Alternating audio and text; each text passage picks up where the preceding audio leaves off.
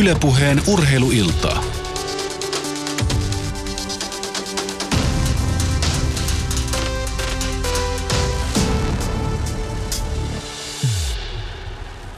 Hyvää iltaa Yle Puheen kuulijat ja tervetuloa mukaan suoraan lähetykseen Yle Puheen lentopalloiltaan. Tässä hieman esimakua siitä, mitä kaksituntinen tuo tullessaan. Meillä on avaimet lyödä myös meitä kovemmat Venäjä ja Serbia, että se on ihan selkeä juttu. Deutschland, Deutschland, Deutschland, Deutschland, Deutschland. Das ist das einzige Ziel. So ein klein bisschen, bisschen vielleicht besser und das muss ich auch denken als Trainer. Mikko Esko tuolta Savonmaalta kysyttiin, että kun sinä jäit pois maajoukkueesta, niin menikö sinulla usko Suomen Rio-projektiin? No ei se siitä ollut kiinni, että se oli ihan, ihan muut syyt, mitkä vaikutti tähän poisjäämiseen. No ainakin yksi mielenkiintoinen puoli olisi se, että miten sille joukkueelle saadaan se paras henki ja taistelutahto ja sitä joukkuedynamiikkaa, koska kuitenkin ne on tavallisia ihmisiä, joilla on tunteita. Ehkä kaikki ei ole niin mukavia siinä oikealla puolella, vasemmalla puolella on. Että miten se koutsi katsoo sen tilanteen, että se saa sen parhaan irti. Minkä takia lentopallon rankingi listoja ei näytetä kuin kerran vuodessa? No lisänäkyvyyden saaminen on semmoinen asia. No nyt pitää tota, niin heittää ehkä vähän tämmöinen erilainen mauste soppa, eli siellä on kärki kolmikko, järjestöstä en uskalla sanoa, mutta Leka, Isku, Korso. Tänään siis Yle Puheen lentopallon teemaillassa kaksituntisen aikana puhutaan olympiakarsinnoista ihan tässä heti kohta kättelyssä. Sitten kello 18.40 käännetään katseet siihen, kuinka mestaruusliiga pärjää arvokisojen ja olympiakarsintojen puristuksessa. Kello 19.05 kansa pääsee ääneen vaikuttamaan, mistä keskustellaan lentopallossa. Ja kello 19.30 viimeisen puolituntisen aikana ilta huipentuu siihen, kun EM-kisojen alkuun on enää muutama päivä aikaa. Tervetuloa Tervetuloa mukaan. Alkuun kuitenkin toivotetaan studioon myös tervetulleeksi urheilutoimittaja Jouko Vuolle. Sinä seuraat tänään tapahtumia naapurikanavalla Radio Suomen puolella urheiluradioissa. Mitä muuta kuin lentopalloa ilta tuo tullessaan? Eh, kiusallinen kysymys, koska ajattelin vastata, että lentopalloa, mutta eh, jääkiekkoa seurataan. Champions Hockey League on vauhdissa. Ennen kaikkea tietysti Jypin ja TPSn kamppailu on mielenkiintoinen. Siitä, siitä ollaan mukana. Ehkä vähän katsotaan, tuleeko erikoiseen tapahtumaan Keith Armstrongin poissaoloon jotain uutta tietoa. Jalkapallo tietysti muutenkin alkaa olla esillä Maajoukkuehan pelaa jälleen karsintaotteluja.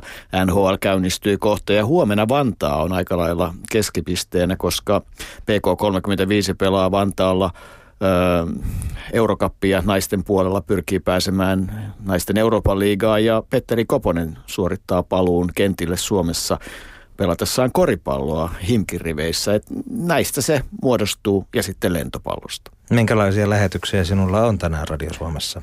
19 20 uutisten jälkeen kuulostellaan vähän jääkiekkoa ja 21.40 käydään päiväasiat yhteen ja siinä lähetyksessä on mukana myös lentopalloa. Tekisi mieli sinulta kysyä tähän vielä osuutesi loppuun ikään kuin vinkkinä tai mallisuorituksena viiden lentopalloihmisen nimet. Ketkäs nostaisit listalle, jos viisi pitäisi mainita? No valitsin ihan summa mutikassa sen mukaan, mitä ensimmäisenä mieleen tulee ja, ja aloitan parhaasta päästä ja oikeastaan sen takia, että kun Malpensan kentän kukeessa, kupeessa Busto Arsisiossa pelataan, niin Saara Esko on ensimmäinen, koska hän muuten pelasi siellä aikana ja hyvällä menestyksellä ja ja tota, jos Mikko ei kuule, niin luultavasti pelasi sen verran hyvällä sopimuksella, että kun Mikko pelasi parin 300 kilometrin päässä, niin Saara taisi saada jopa enemmän palkkaa siinä vaiheessa. Paaralla oli hyvä sopimus. Tuomas Sammelvuo tulee tietysti mieleen, koska on pelannut niin monessa paikassa ja on niin monessa paikassa tavattu. Reino Kosonen tuli listalta seuraavaksi ja sitten tietysti siitä tuli johdannaisena Jouni Parkkali. Ja viimeistä et sitten keksi kyllä millään. No, sinun täytyy se meille paljastaa. Mä laitan siihen semmoisen nimen kuin Kainu Mikkola, joka vaikutti voimakkaasti muun muassa ne antennit, jotka on siinä verkon kupeessa, niin taitaa olla häntä. Ja hän oli myös voimakas koripallovaikuttaja ja me koripalloharjoituksessa harjoittelimme koripallon syöttämistä sormisyötöillä muun muassa. Se oli nopea tapa Kainulla, oli innovatiivisia ajatuksia eri palloilulajeista. Jouko Vuolteen lista Saara Esko, Tuomas Sammelvuo, Reino Kosonen, Jouni Parkkali ja Kainu Mikkola. Syy miksi pyysin viisi nimeä, se selviää tässä. Tunnistatko äänet? Osallistu ja voita lentopallo Mikko Eskon nimikirjoituksella. Tämän lähetyksen aikana kuulet ääninäytteet viideltä eri lentopalloihmiseltä. Sinun tehtävänäsi on arvata pelkän äänen perusteella, ketkä ovat kysymyksessä. Lähetä vastauksesi muodossa etu- ja sukunimi kuulussa oikeassa järjestyksessä osoitteeseen urheiluilta at yle.fi. Illan aikana kuulet ääninäytteet kahteen otteeseen. Muistathan, että vastausmahdollisuus on käynnissä koko ajan. Voit siis halutessasi yrittää arvata viisi oikeaa nimeä oikeassa järjestyksessä milloin vain. Ja mikä parasta, niin monta kertaa kuin haluat. Nopein oikea rivi palkitaan lentopallolla. Ota siis kynä ja paperi valmiiksi, keskity kuuntelemaan ja lähetä nimet oikeassa järjestyksessä osoitteeseen urheiluilta.yle.fi. Onnea kisaan!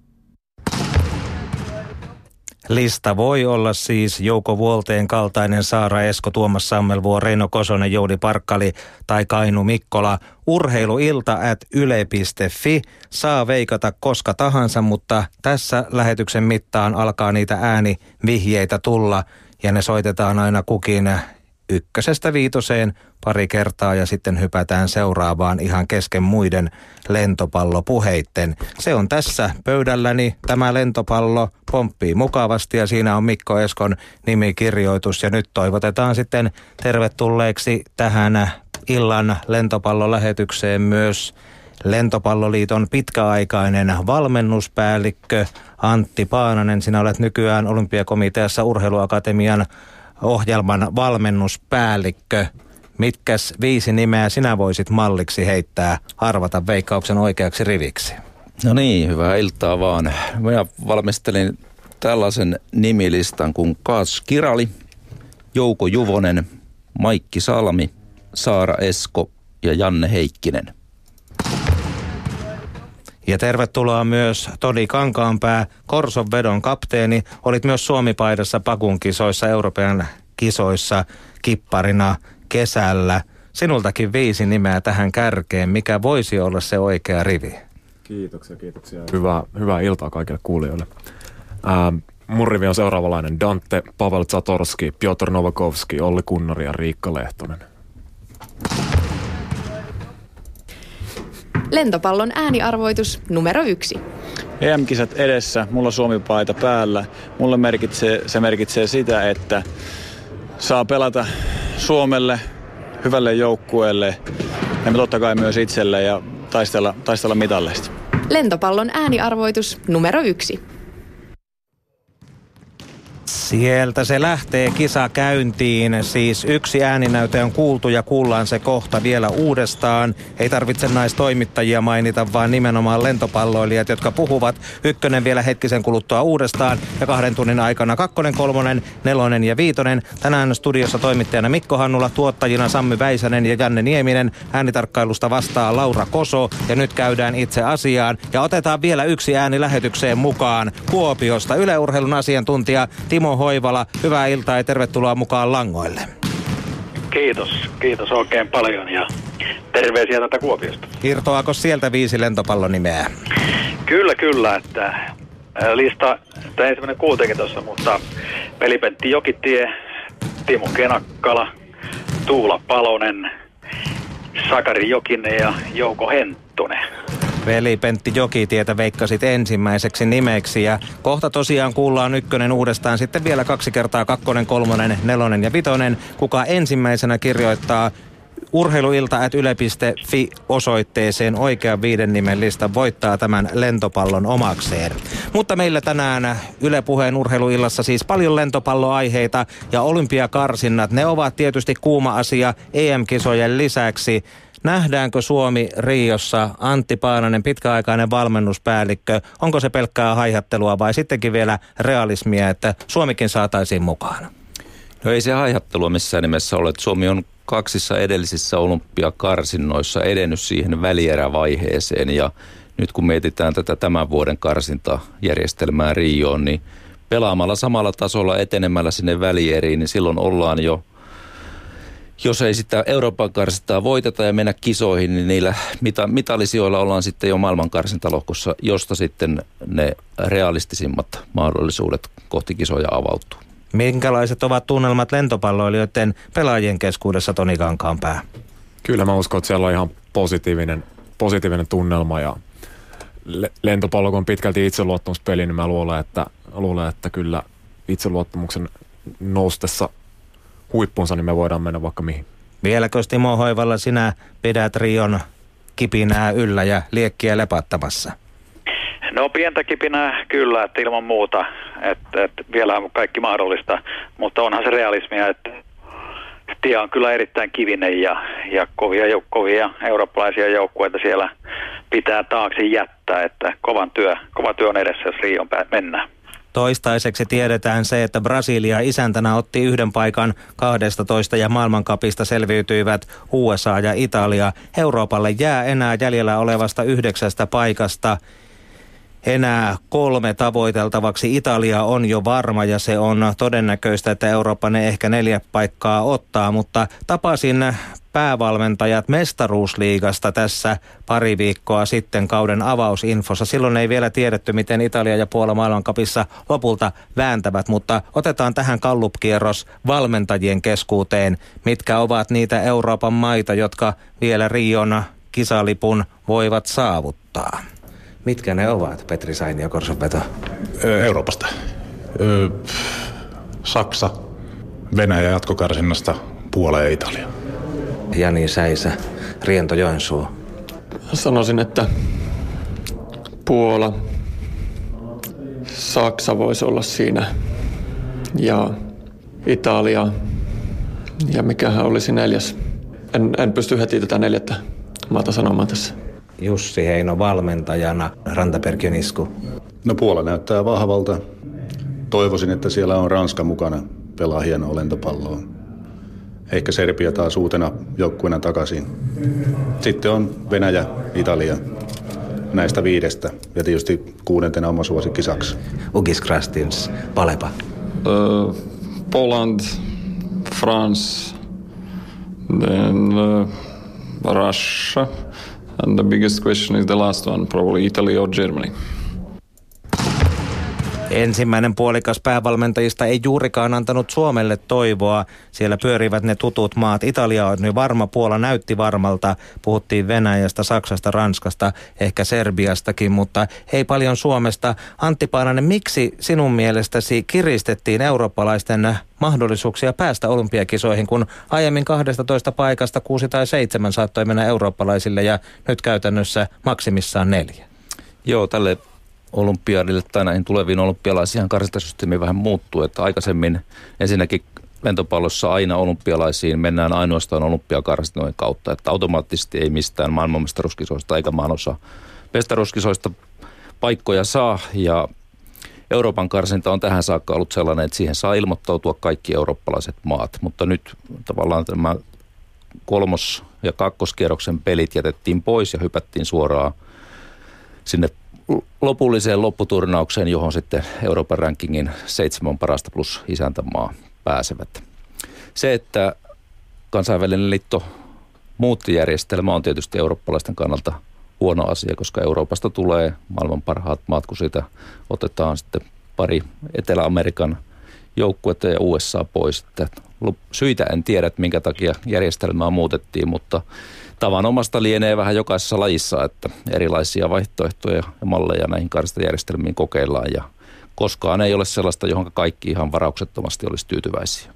Ovatko Toni pelaajat kiinnittäneet huomiota siihen, että Euroopasta on entistä vaikeampaa päästä olympiakisoihin? No Euroopasta tietysti historiassa on aikaisemminkin ollut aika vaikeaa päästä olympialaisiin, mutta, mutta totta, kai, totta kai se varmaan nakertaa, jos tie, tiestä on tehty ennen vieläkin jyrkempi, mitä se on ollut, mutta – mutta samalla lailla pitää uskoa omaan tekemiseen ja, ja tehdä sitä päivittäistä duunia sen oman, oman tota, unelman eteen. Mikäs Timo sinun pitkällä kokemuksellasi on syy siihen, että muiden maanosien maiden tietä on helpoitettu ja Euroopan tietä kiristetty olympialaisiin? No sitä on vähän vaikea, vaikea kyllä niin kuin arvioida päätöksen taustoja, että, että ainahan tämä on ollut tämmöistä vähän poliittista peliä, jos niin voi sanoa tässä urheilussa, että, mutta ei tämä millään tavalla tavatonta ole. Se tietysti se harmittaa se, että, että kuitenkin olympiade aina neljä vuotta, ja kun nämä on pitkiä projekteja joukkueilla, kaikilla joukkueilla, ja niihin valmistaudutaan huolella ja, ja kerätään rahoitusta ja niin edelleen. Ja sitten kun nämä matkan varrella nämä ikään kuin tilanteet muuttuu, niin tämä, tämä on sillä kyllä niin kuin, voi sanoa, että surkeata, surkeata johtamista kansainvälisen liiton puolesta. Lentopallon ääniarvoitus numero yksi. EM-kisat edessä, mulla Suomi-paita päällä. Mulle merkitsee, se merkitsee sitä, että saa pelata Suomelle, hyvälle joukkueelle ja totta kai myös itselle ja taistella, taistella mitalleista. Lentopallon ääniarvoitus numero yksi. Edellisten karsintojen systeemillä Suomi olisi paljon lähempänä olympiapaikkaa kuin mitä se nyt on, kun eurooppalaisten vyötä on kiristetty. Ranking nousi maailman mestaruuskisojen yhdeksännen sijaan myötä komeasti seitsemänneksi toista ja sillä kai olisi irronnut se vanhan mallin maailmankarsintapaikka vielä sieltä olympia keväästä. No ei se tämä usko Suomen mahdollisuuksiin ihan, ihan heppoista ole. Otetaanpas vielä esiin tuolta lentopallon mestaruusliiga-infosta toiset päävalmentajat mestaruusliigan puolelta. Mitkäs ne ovat ne maat, Olli Kuoksa, että? Jaha, en ihan tarkkaan tiedä, ketkä siellä on vielä mukana olemassa, mutta varmaan Puola, öö, Puola, Venäjä, Italia, Suomi. Lauri Hakala, Lekavoli. No kysymys on, kysymys on hyvä. Tota, neljä maata, niin siellä on, siellä on Puola, Venäjä, Suomi ja Saksa. Tommi Tiilikainen, Kokkolan tiikerit. Ai, ai, ai, ai. Ilmeisesti taitaa Puola mennä ja en katsonut miten päättyi Venäjä ja USA. Ei tämä mikään gallupykykysymys, kun pitää miettiä. Sä annat mulle vaihtoehdot ja sitten... Ja sä saat miettiä ihan niin kauan kuin sä haluat. Suomi ja kolme muut. Haluatko nimetä? En. Lauri Rantanen, Hurrikaani Loimaa, mitkä ne ovat? No, teistä täytyy vetää kotiopäin, että Suomi, niin eiköhän se Puola, Italia, olisiko sitten Venäjä, Ranska siinä sitten niin kuin tyrkyllä muita. Veikata näitä. Mitkäs ne ovat, Jukka Tuominen, Pielveden Sampo? No, mä lähden siitä, että Suomi on siellä mukana ja se riittäkö tässä vaiheessa. Normun Sveinbergs, Team Lakkapää. Jaha. No näitä olevan, että Puola on jo, Puola on jo pääsy. Italia on aika lähellä ja Venäjä tulee mukaan, mutta joutuu varmasti kärsimään. No uskoisin, että se puuttuva on Suomi. Ismo Tuominen, Raision Loimu. Hmm. No, toivottavasti Suomi on yhtenä siellä joukossa ja Puolahan sinne nyt on menossa ja Italia, Italia tuolta maailmankapista. Että se yksi on sitten mielenkiintoinen, että kyllä siellä niin kuin on, on, on ehdokkaita, on, on Ranskaa ja, ja on, on tai monia muitakin maita, mutta kyllä täytyy nyt toivoa, että se Suomi on siinä yhtenä mukaan. Nämä päävalmentajahaastattelut tehtiin ennen kuin varmistui sitten seuraavana yönä se, että Italia menee, Puola jatkaa karsintaa, vielä kovista Venäjä, Saksa, Ranska, Serbia, Bulgaria, Belgia, Suomi, Slovakia.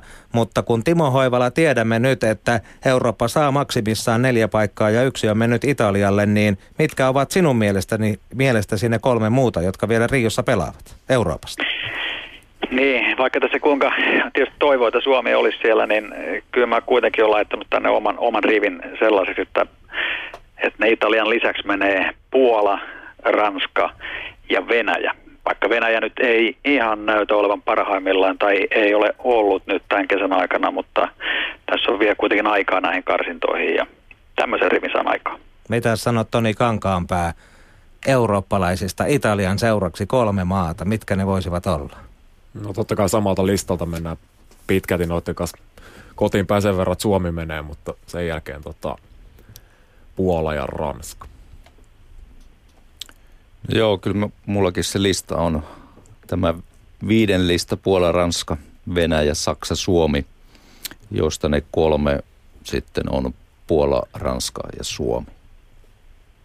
Ja maailman Parhaimmisto siis edelleen karsii olympiakisoihin. Brasilia on varma, USA ja Italia maailmankapista. Sitten nuo maan osittain seuraavat viisi maata plus kolme maailmankarsintapaikkaa, jossa eurooppalaisillakin on vielä kahteen ylimääräiseen paikkaan mahdollisuus. Berliinissä pelataan se Euroopan karsintaturnaus tammikuussa. Kahdeksan kovaa maata, eli mini-Euroopan mestaruuskilpailut ilman Italiaa. Suomikin pyrkii sinne vielä mukaan ja Saksa isännöi sitä turnausta ja heidän päävalmentajansa on Vital Heinen, joka johdatti maansa MM-kisojen pronssille viime syksynä Puolassa ja kävi myös pelaamassa Saksa, äh, Salossa Suomea vastaan harjoituspelit ihan tässä pari viikkoa sitten.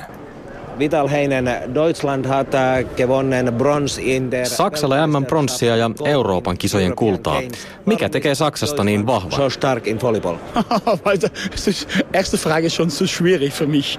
Ich weiß es nicht genau. Ich denke, dass wir Ensimmäinen kysymys on heti liian vaikea. En tiedä. Pari kolme vuotta olemme tehneet töitä lahjakkaalla joukkueella. Olemme hyviä joukkueena ja yhteistyö toimii.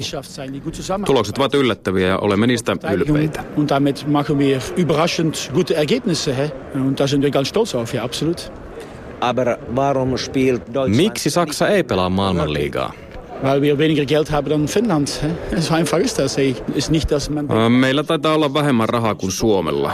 Saksa on iso maa, mutta valintoja pitää silti tehdä. Ja, aber zu anderer Wahl machen. Wir organisieren das Panostamme olympiakarsintaan. Toivottavasti valintamme on oikea. Wir hoffen, dass wir recht haben damit. Mal sehen, was die richtige Entscheidung ist. Onko olympiapaikan saavuttaminen teille mahdollista tammikuun Berliinin karsinassa? Nein, das sind so viele gute Mannschaften. Ich denke, wenn wir... Ei. Ei. Mukana on niin kovia joukkueita. Super, super, super ergebnis. Pääsy kolmen joukkojen jatkoon olisi super, super, super saavutus. Kotiedusta huolimatta. Ensin pelataan kuitenkin EM-kisat ja sielläkin pyritään hyvään tulokseen. Mitkä Euroopan maat yltävät Rio? Deutschland, Deutschland, Deutschland, Deutschland, Deutschland. Das ist das einzige Ziel. So. Saksa, Saksa, Saksa ja Saksa. Siihen tähdätään. Olympiapaikka olisi unelmien täyttymys, mutta toiveen toteutuminen on uskomattoman vaikeaa. Auch schwierige Sachen muss man, muss man versuchen zu, zu machen. Niemand hat geglaubt, dass wir Bronze holen könnten. Mahdottomiakin pitää tavoitella. Eihän kukaan uskonut Puolassakaan. Das wir. Äh, gibt es in Onko Suomen joukkueessa niin hyviä pelaajia, että heistä joku mahtuisi Saksan joukkueeseen? dass er auch in Deutschland Mannschaft spielen können. Letztes Jahr auf die WM war das Unterschied zwischen Finnland und Deutschland fast nichts. Ein Ball. Viime vuoden MM-kisoissa erot maittemme välillä syntyvät yksittäisten pallojen ja pisteiden voittamisesta. Suomella olisi hyviä pelaajia meillekin. Olimme vain niukasti parempia. Suomella on hyvä joukkue, mutta koetamme kuitenkin pysyä edellä. Sellaista on urheilu. Finland on gute Mannschaft, aber wir versuchen besser zu sein. Also, so Sport, aber es ist nicht, dass wir denken, dass Finland so weit von uns steht. Das hängt alles sehr knapp aneinander. Millainen on Suomen tulevaisuus? Mitä luulet? Finland, was glaubst du? Das ist schwierige Frage, weil ich, ich bin nicht so genug. Ich komme nicht jede Woche in Finland. Vaikea kysymys, kun en käy viikoittain Suomessa. Ajattelemme asioista samalla tavalla Tuomas Sammelvuon kanssa. Hän on motivoitunut ja tehnyt hyvää työtä. On tärkeää tuntea intohimoa lentopalloa kohtaan. Tulokset eivät synny kuitenkaan yhdessä vuodessa. Luulen, että lähivuosina Suomi kehittyy entistä paremmaksi. Toni Kankaanpää olit siellä Bakussa Suomen joukkueen European Gamesin lentopallomiehistön kapteenina. Saksa oli mukana parhaalla miehistöllään sillä MM-pronssia saavuttaneella porukallaan. Minkälaisen vaikutuksen sinuun Saksa siellä ja muutenkin on tehnyt? No todella tietysti ammattimainen ja hyvin valmennettu joukkue ja tuntuu ihan kohtalainen joukkuehenki löytyvän niin kuin joukkueen sisältäkin, mitä siellä he, he pelaajien kanssa jutteli ja tietysti päävalmentajankin kanssa jutteli. Että että tota, hyvää tekemistä heillä on, mutta samanlainen huippujoukkue kuin muutkin muuta. Belgialainen Vital Heinen, vähän niin kuin Sami Juvosen kaksoisolento. Suomessa Antti Paananen on puhuttu paljon siitä, että lentopallon maailmanliiga on se kivijalka, jossa pitää olla mukana, että voi kehittyä ja pärjätä. Ja nyt Saksa on tehnyt sen päätöksen, että viime kesänä panokset laitettiin European Gameseihin ja ensi kesänäkään Saksa ei ole mukana maailmanliigassa. Miten tämä nyt selitetään, kun Suomessa painotetaan sitä, että aina pitää olla maailmanliigassa mukana. Ilman sitäkin voi näköjään pärjätä. Joo, tämän vuoden ratkaisut Saksalla varmaan perustu siihen, että 2015 vuoden alussa Euroopan lentopalloliitto pyysi kaikkia maita nimeämään sen turnauksen, eli European Games tai maailmanliiga, kummasta otetaan ranking-pisteet maailman rankingiin ja sitten sitä kautta tuohon World Cupiin ja Rio-karsintoihin. Ja Saksa teki käsittääkseni ainoana maana sen ratkaisun, että he valitsi tänne European Gamesin ja muut, muut maat sitten panosti maailmanliikaan johtuen paljon siitä, että tietysti maailmanliikan tapahtumat on myös niin kuin Suomessakin, niin se on se kesän kohokohta, lentopallovuoden kohokohta ja niihin liittyy myös tietysti taloudellisia asioita, että pitää saada katsojia halliin ja sitä kautta niin kuin se tuote toimivaksi. Se, että Saksa ei lähde ensi vuonna mukaan, niin se on kieltämättä yllätys, että kilpailukalenteri, kansainvälinen kalenteri on todella kova. Koko aika tulee uusia kilpailuja, kuten European Gamesit tuli nyt ja sitten pelaajat on ammattipelaajia pitkäkausiseuroissa. Sen jälkeen tiivis maajoukkue kesä siihen päälle, niin valintoja pitää tehdä ja Saksa on tehnyt näin. Minun mielestä Suomella ei ole varaa sitä valintaa tehdä, että jättäytyy, jättäytyy pois maailmanliikasta. Se on kuitenkin ollut tämän Suomen kansainväliselle tasolle nousun kulmakivi. Timo kuuntelee siellä Kuopiossa ja kun sinä olet päävalmentajanakin kohdannut monta kertaa Saksan ja seurannut aikaa Mokuleskusta Vital Heineniin ja toisaalta myöskin tätä Suomen tietä tässä maailman liigassa, niin nyt maailmanliiga ensi kesänä runkosarjan osalta on typistymässä kolmeen viikonvaihteeseen. Pelataan kolme peliä per viikonloppu ja Suomi kakkoskategoriassa yhteensä yhdeksän peliä. Onko maailmanliiga jäämässä Timo jalkoihin kaiken muun tarjonnan keskellä? Ei varmaan, mutta on ihan selvää, kun tulee näitä olympiavuosia, niin silloin aikatauluja joudutaan, joudutaan sitten vähän velaamaan. Tietysti mulla ei ole tietoa siitä, että onko tämä nyt sitten ensi vuoden ohjelma, palataanko vanhaan. Et ei tämä välttämättä niin kuin huono tätä tiivistä tätä maailmanliikaa. Toi kuuden viikonlopun nykyinen, se, nykyinen ohjelma, niin se on erittäin pitkä. Ja kuitenkin, kun ajatellaan vähän pidemmällä aikaperspektiivillä, että samat pelaajat niitä kisoja kiertää vuodesta toiseen, niin nämä maajoukkueiden kaudet on kyllä sillain todella raastavia sitten, kun ne kohdistuu sama, samoihin huippupelaajiin. Että tämä voi olla ihan mielenkiintoinen uudistus ja ainakin mä itse koen sen sillä Mitäs Toni ajattelee, että onko vielä mahdollista pitää sitä toistakin maajoukkuetta tässä rinnalla, kun tavallaan se ykkösmaajoukkuekin on puristuksessa. Miten tälle kesälle oikein tulevaisuudessa käy? Maailmanliika ja pelikiireet ja kovat rasitukset. Tietysti tuosta mä oon vähän samoilla linjoilla Timon kanssa, että se on ehkä ihan hyvä, että sitä typistetään, niin siinä jää mahdollisuus sitten näille jätkille, jotka vetää koko kauden, kauden aloituskuusikossa seurajoukkueessa ja sitten tulee pelaa maailmanliiga sen päälle, niin siinä saa pienen huilaustauon, missä voidaan hoitaa paikkoja vähän kuntoon sitten ja muutenkin niin kuin palautua siitä vuoden rasituksesta, että jos kymmenenkin vuotta vedetään putkeen, niin se on, se on yllättävän kovaa, kovaa touhua. Mutta sitten taas mitä toiseen maajoukkueeseen tulee, niin totta kai toivon, että tämmöinen systeemi saadaan Suomeen jossain vaiheessa pysyvämminkin kuin tänä kesänä ja ilman muuta se on nuorille pelaajille semmoinen mahdollisuus, mahdollisuus treenata ja pelata ehkä kovempia, kovempia pelejä kuin sitten ollaan, ollaan tähän asti pelattu ja tavallaan sitä kautta nousta sinne ihan maailman huipullekin. Antti, sinä pidät lankoja käsissäsi ja olympiakomiteassa olet urheiluakatemia-ohjelman valmennuspäällikkö ja katselet sieltä monien muidenkin lajien realiteetteja. Onko Suomessa mahdollista pitää kahta miesten maajoukkuetta, kun naisiinkin pitäisi satsata? No se olisi hieno tietysti, mutta en, en pidä sitä realistisena, että, että kyllä toi, niin kun, kun katsoo tätä historiaa taaksepäin, niin kilpailukalenteri on, on sellainen, että nyt tosissaan, niin kuin Timo mainitsi, ensi vuosi on olympiavuosi, siellä on EM-karsintaa, siellä on olympia maailmankarsintaa, sitten siellä on maailmanliikaa ja, ja niin edelleen, että sen, siitä syystä kalenteria on tiivistetty.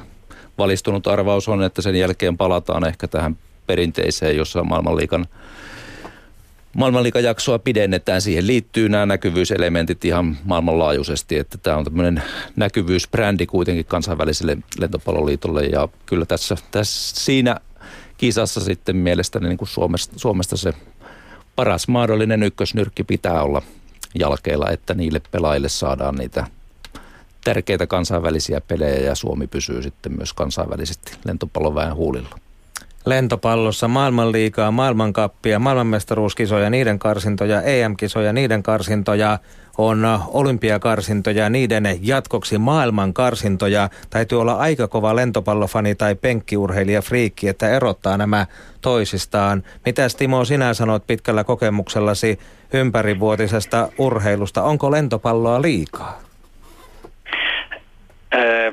No varmasti joillekin pelaajille sitä on liikaa ja ehkä, ehkä saattaa, olla, saattaa olla jollekin kuluttajallekin sitten ja, ja penkkiurheilijalle.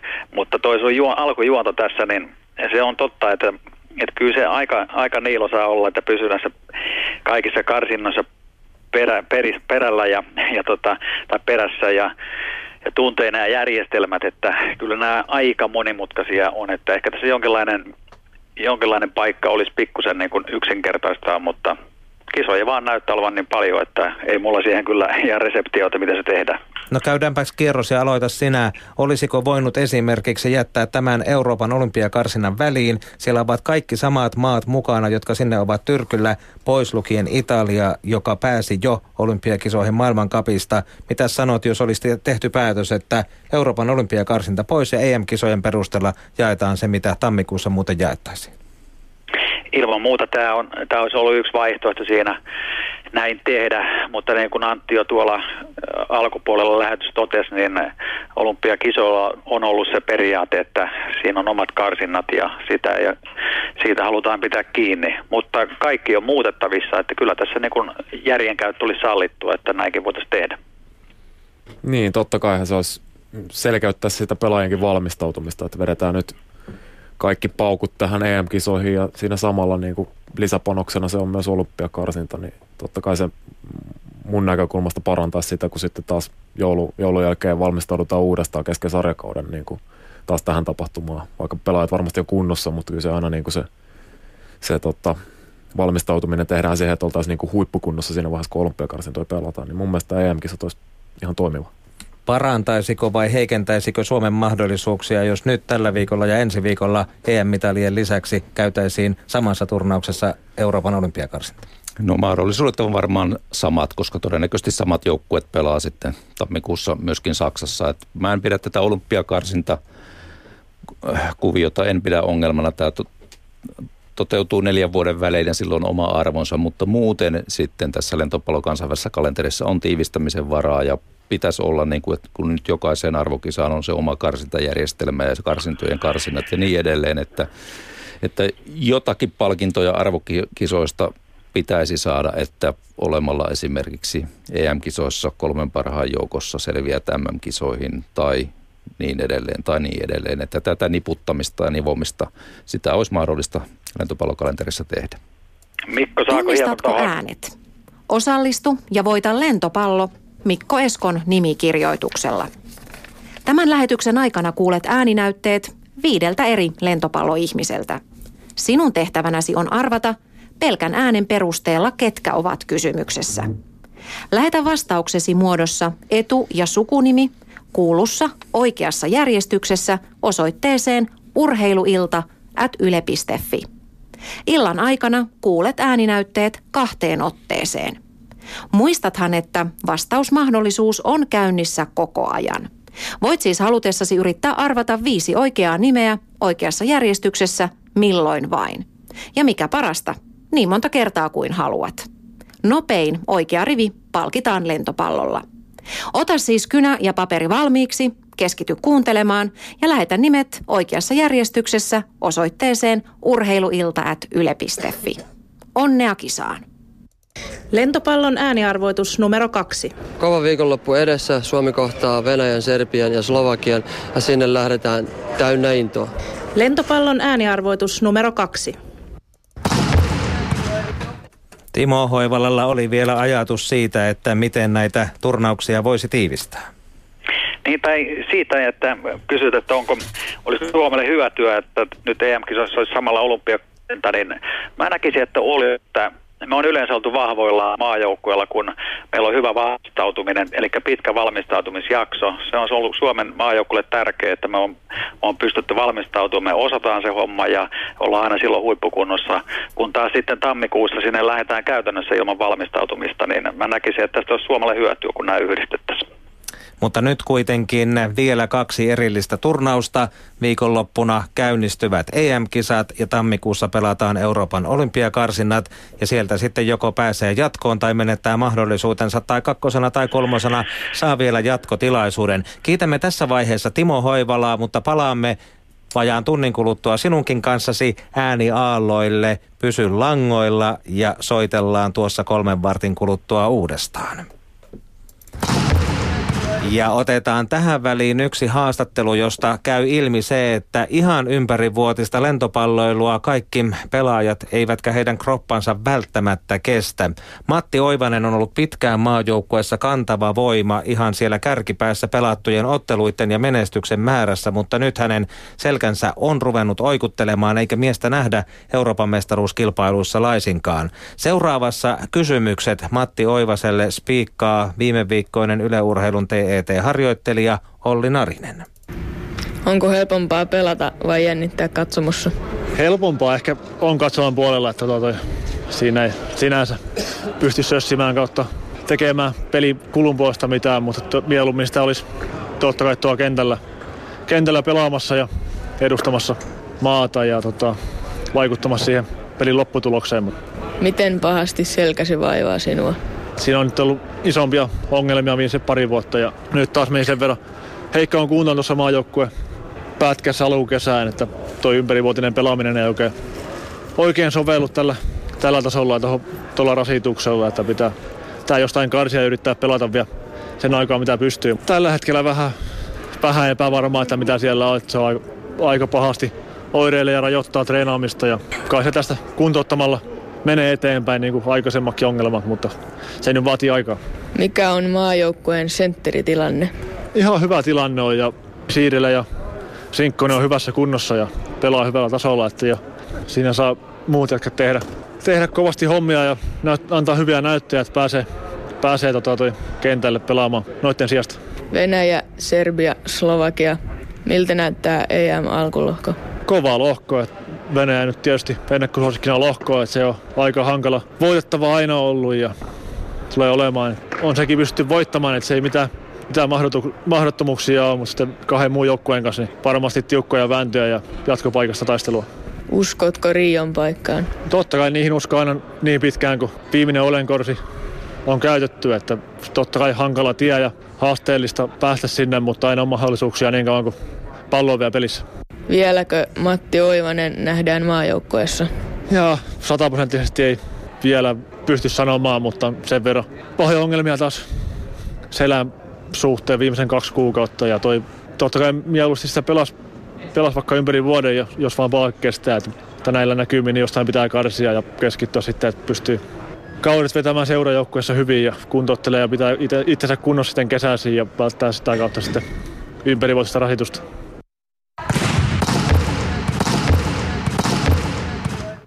Kuuntelette siis Yle Puheen suoraa lentopalloiltaa. Tänään tässä ainakin kello 20 asti puhutaan paitsi olympiakarsinnoista – niin hetkisen kuluttua myös mestaruusliigasta, arvokisojen ja karsintojen puristuksesta.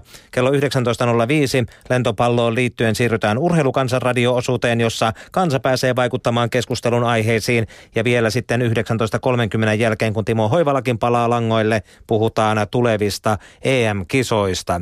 Teillä on mahdollisuus tänään vielä vaikuttaa tuohon urheilukansanradio-osuuteen. Siihen meillä jutujuurta on kyllä täällä jo valmiina, mutta jos oikein kut kutkuttaa, niin nyt tulevat ohjeet puhelimella ja puhelinnumero on tänne Pasilan studioon Laura Kosolle ja Janne Niemiselle 09 1480 4295. Siis 09 1480 4295, jos haluatte vielä esittää kysymyksen asiantuntijoille urheilukansanradio-osuudessa alkaen kello 19.05.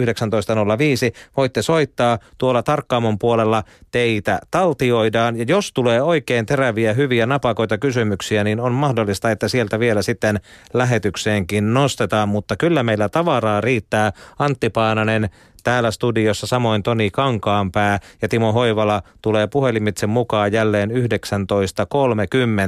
Ja kun meillä tosiaan on langat tänne auki, niin meillä on myös käynnissä tämä tunnistustehtävä. Urheiluilta at yle.fi, viiden lentopalloihmisen nimet peräkkäin – Ensimmäinen ääniarvoitus on kuultu kahdesti ja seuraava yhden kerran, mutta nyt se tulee uusintana. Lentopallon ääniarvoitus numero kaksi. Kova viikonloppu edessä. Suomi kohtaa Venäjän, Serbian ja Slovakian ja sinne lähdetään täynnä intoa. Lentopallon ääniarvoitus numero kaksi. Siis viiden lentopalloihmisen nimet peräkkäin, kaksi vihjettä on jo kuultu, kolme on vielä tulossa, saa veikata koska tahansa.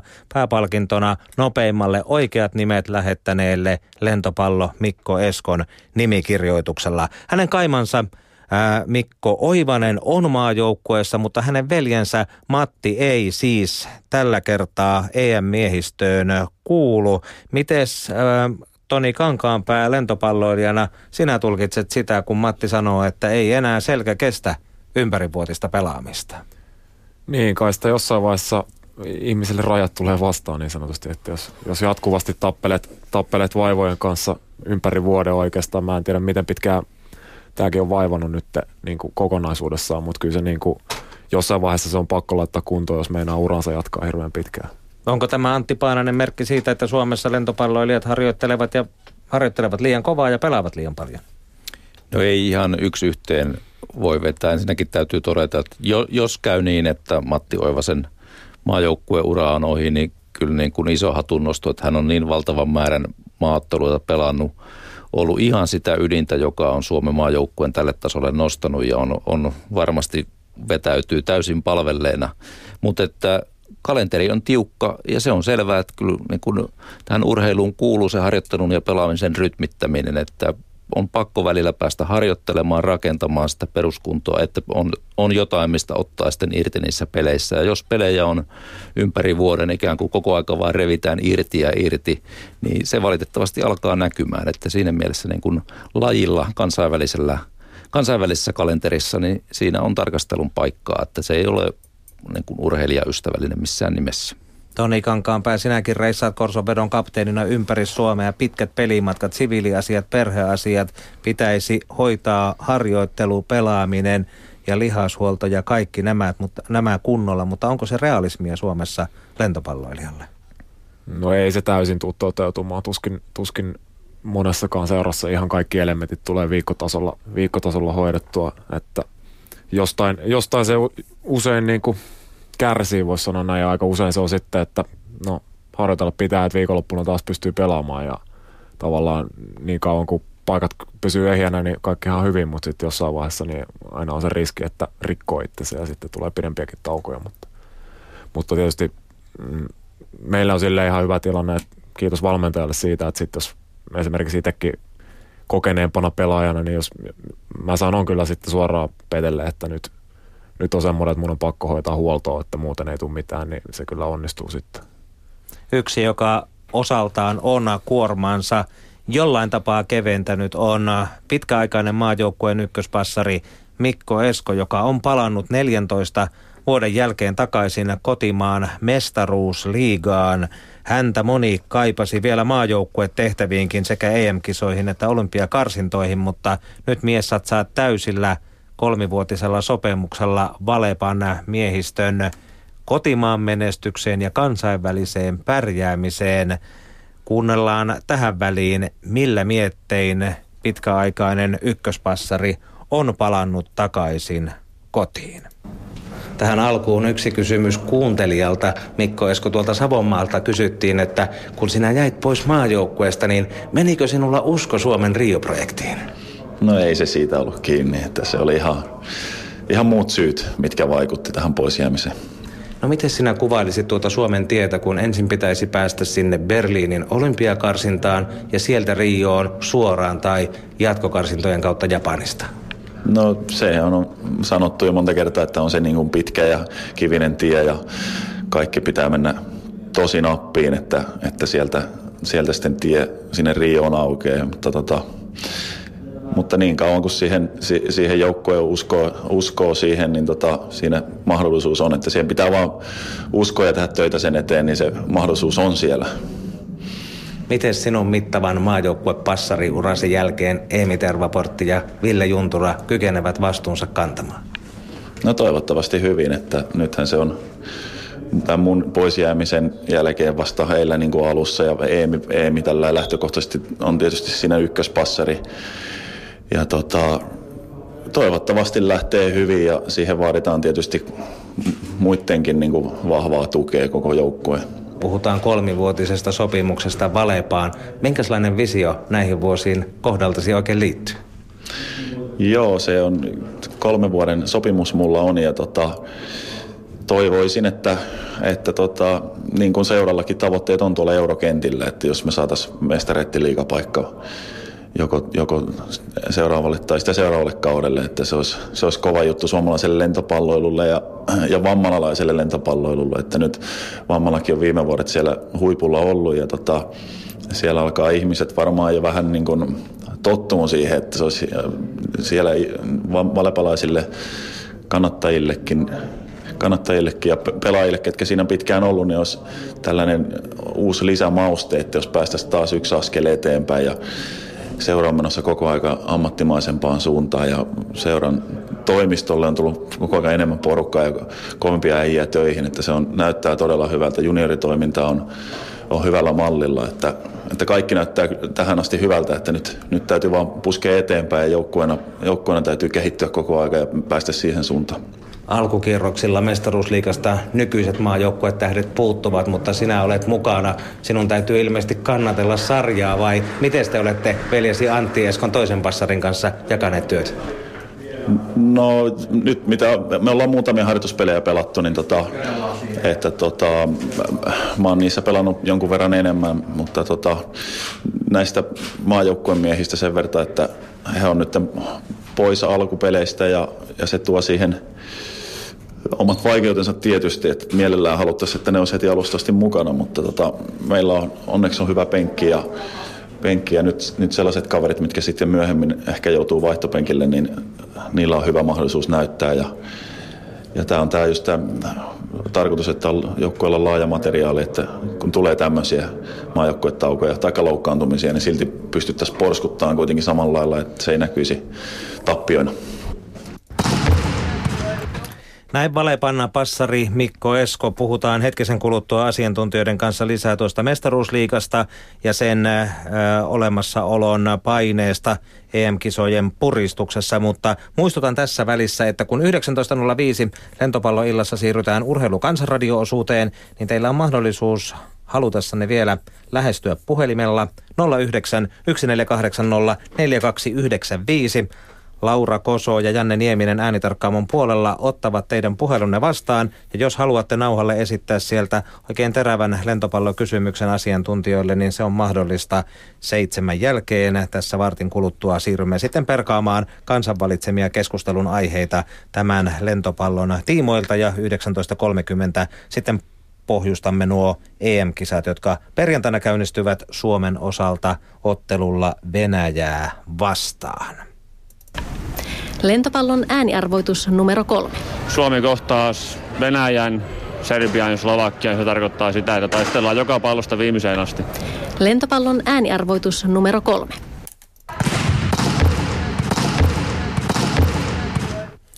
Niin, mestaruusliiga, se on kovassa käynnissä jo nyt, mutta minkälaista sitä oli laittaa alkuun, Toni, kun koko ajan puhutaan kuitenkin maajoukkueesta ja Euroopan mestaruuskilpailuista? No tietysti pieniä muutoksia osa jouk- osaan, osaan joukkueesta se vai teki, että, että tietysti ei se meidän valmistautumiseen esimerkiksi millään tavalla vaikuttanut. Tiedetään, että ilmankin maajoukkueen miehen, niin nämä, nämä joukkueet on kivikovia siltikin, että ei se, ei se niin kuin sinänsä meidän, meidän toimintaa pahemmin vaikuta, vaikuta vaikka on tietysti hyvä, jos puhutaan EM-kisosta, eihän se haittaa mitään, mutta tosiaan mestaruusliikaa pelataan jo nyt. Jaksaako kansa kiinnostua nyt, kun Suomi-paidastakin niin paljon puhutaan näinä päivinä? Kyllä, ainakin meillä ensimmäisessä pelissä kävi yli viime kauden keskiarvona porukkaa, että, että ihan hyvältä näyttää. Minkä vuoksi Antti Paananen pitää käynnistää kotimaan sarja, kun EM-kisat ovat päällä? Eivät ole edes kauhean pitkät kisat, sprinttikisat, kymmenpäiväiset korkeintaan. No joo, siitä on varmaan lentopalloyhteisössä paljon, paljon puhuttu tämän, tämän vuoden aikana. Et tietysti kun seurojen näkökulmasta, niin voisin kuvitella, että tietysti se halu niin kun rakentaa sitä tuotetta nimeltä mestaruusliiga, niitä yksittäisiä otteluita, sitä yksittäistä tapahtumaa, jonka ympärille kuitenkin se seuran perustoiminta sitä aina rakentuu, niin siitä ei haluta tinkiä ja halutaan ikään kuin saa, saada se pysyvä rytmi jo syksystä alkaen, niin kuin on aina totuttu kausi aloittamaan. Sitten taas maajoukkueen kannalta ymmärrän tietysti hyvin, että sieltä puolelta – Sama tulee koskemaan nyt sitten tulevia olympiakarsintoja niihin valmistautumista. Siinä tulee varmasti päällekkäisyyttä, että maajoukkue ei voi tinkiä ja tavallaan antaa periksi siitä, että ne keskeiset pelaajat olisi pois siitä maajoukkueen valmistautumisesta. Ja sille löytyy perusteet, koska maajoukkueenkin pitää, pitää päästä valmistautumaan täysin, täysin rauhassa ja optimaalisesti sitten niin näihin EM-kisoihin kuin tuleviin olympiakarsintoihinkin sitten, että en tiedä, onko tähän oikeita vastausta. Parhaimmillaanhan tässä voi olla hyväkin synergiaetu sitten, että lentopallo on nyt paljon esillä kuluvien viikkojen aikana ja toivottavasti paikallisesti pystytään sitten omissa tapahtumissa hyödyntämään myöskin maajoukkueen näkyvyys. Mutta onko sinne mitään järkeä, että kun viikonloppuna Suomi kohtaa lauantaina Serbian ja sunnuntaina Slovakian kello 16, niin samaan aikaan pelataan halleissa mestaruusliigan ottelu? No siinä, jos samaan aikaan pelataan, niin siinä ei ole kyllä järkeä, että – että kyllä sellainen rytmittäminen pitäisi pystyä, pystyä löytämään. Että silloin kun Suomi pelaa näitä tärkeitä maaotteluita, niin silloin kaikkien lentopalloihmisten niin pitää olla joko paikan päällä tai ruudun takana seuraamassa niitä pelejä ja pelkään, että tulee näkymään sitten paikallisissa ottelussa. Pystyykö huippupelaaja keskittymään omaan otteluunsa, jos tietää, että samaan aikaan pelataan Suomen EM-jatkopaikasta tai olympiakarsintaan pääsystä? No totta kai se pitää pystyä keskittymään siihen omaan tekemiseen ensin. Totta kai siellä aina niin kuin varmaan sitten vähän nopeammin kaikki tiedotusvälineet aukeaa, kun peli loppuu. Loppuu. Ja tietysti toivottavasti, toivottavasti myöskin meitä pidetään ajan tasalla sitten, sitten kuuluttajan toimesta esimerkiksi. Mutta, mutta totta kai se oma, oma touhu on siinä keskiössä ja eikä, eikä siinä kentällä nyt paljon muita juttuja mietitäkään kuin sitä, sitä kyseessä olevaa ottelua ja siinä olevia tapahtumia. Että kyllä ne unohtuu aika nopeasti. Jos haluatte ottaa kantaa lentopalloasioihin, puhelinnumero on 0914804295. Tarkkaamon puolella Laura ja Janne vastaavat puhelimeen. 19.05 siirrytään urheilukansanradio-osuuteen ja puhutaan yleisön esiin nostamista puheen aiheista. Ja samaan hengenvetoon muistutan myöskin tästä ääniarvoitustunnistuskilpailusta, jossa olemme siis etsimässä viiden lentopalloihmisen nimeä järjestyksessä. Kahden osalta ääniarvoitukset ja vihjeet on jo kuultu, kolmas on yhden kerran lanseerattu ja kohta tulee lisää. Mutta otetaan tähän väliin, kun mestaruusliigasta puhutaan, niin vähän voimasuhdepohdintoja, sillä miesten puolen avainpelaajat kauden avausinfossa jakautuivat vähän kahtia. Siellä oli sellainen porukka, joka löysi selvät suosikit, ja toinen porukka, joka sitten arvasikin ihan eri tavalla. Otetaanpa tästä pieni kooste ensin tähän porukkaan, jolla on aika yksimielinen näkemys siitä, mitkä mestaruusliigaseurat keväällä pelaavat mitaleista. Kausi alkaa ja keväällä se päättyy, mutta mikäs on mestaruusliigan mitalijärjestys, Raision Loimun Tuukka Anttila?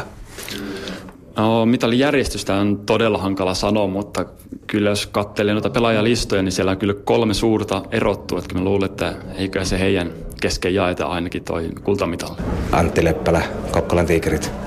Tiikerit, Valepa, Hurrikaani. Tuomas Koppanen, Hurrikaani Loimaa. Eikö Hurrikaani voita sitten kultaa sitten keväällä. Sitä lähdetään hakemaan. Entä muut mitalliseurat? Uskoisin, että Kokkola ja Vammala, että tota, mutta kovin haastajia on perässä. Että tota. ei sitä koskaan tiedä. Eetu Pennanen, että mikäs on miesten joukkueiden mitalijärjestys? Sanotaan, no järjestyksestä en tiedä, mutta ainakin tuota, Valepa, Tiikerit, Hurrikaani, veikkaisin siihen kolmen sakkiin, plus sitten me tullaan hyvänä haastajana siihen viien sakkiin. Ville Louhela, Riento Joensuu. Järjestyksessä uskoisin, että se on Valepa, Tiikerit. Pitäisikö sanoa Riento, kun valmentaja katsoo, mutta kyllä mä uskon, että kuitenkin Hurrikaani kolmantena. Oletko Santti Paananen samaa mieltä, että mitalit jakautuvat tällä kaudella Valepan, Tiikereiden ja Hurrikaanin kesken? No kyllä se kolmikko myös minun papereissa on niin kuin ennakkoon se kovin kolmikko, mutta niin kuin jo moneen kertaan on varmaan todettu, että kyllähän niin taas, taas jälleen kerran erittäin mielenkiintoinen mestaruusleikokausi on edessä, että siellä on muutamilla joukkueilla hyviä vahvistuksia ja mikä hienoa, niin joukkueessa on ammattitaitoista valmennusta. Joukkueet toivottavasti on harjoitellut hyvin ja siihen se harjoittelu perustuu, että kun harjoitellaan hyvin, niin myös pelataan hyvin ja siitä seuraa hyviä otteluita. Ja tässä vaiheessa kaikki on vielä edessä. Kaikilla on mahdollisuus voittaa mestaruus. Minkälaista on, Toni, lähteä pelaamaan näitä suosikkeja vastaan? Valepa, Tiikerit, Hurrikaani, ovatko ollenkaan horjutettavissa? Totta kai, totta kai ne on. Mä oon aina itse tykännyt pelata koempia vastaan, näin niin kuin paperilla ainakin. Ja silloin saa ainakin itse sytytettyä itsensä siihen, siihen touhun mukaan ihan eri tavalla. Ja, ja kyllä mä uskon aina, että kun kyse on joukkueurheilusta, niin ei se aina se paperilla parhaat yksilöt, niin ne ei, ne ei, tota, ei ne välttämättä vie sitä kisaa sitten, kun mitataan joukkueita.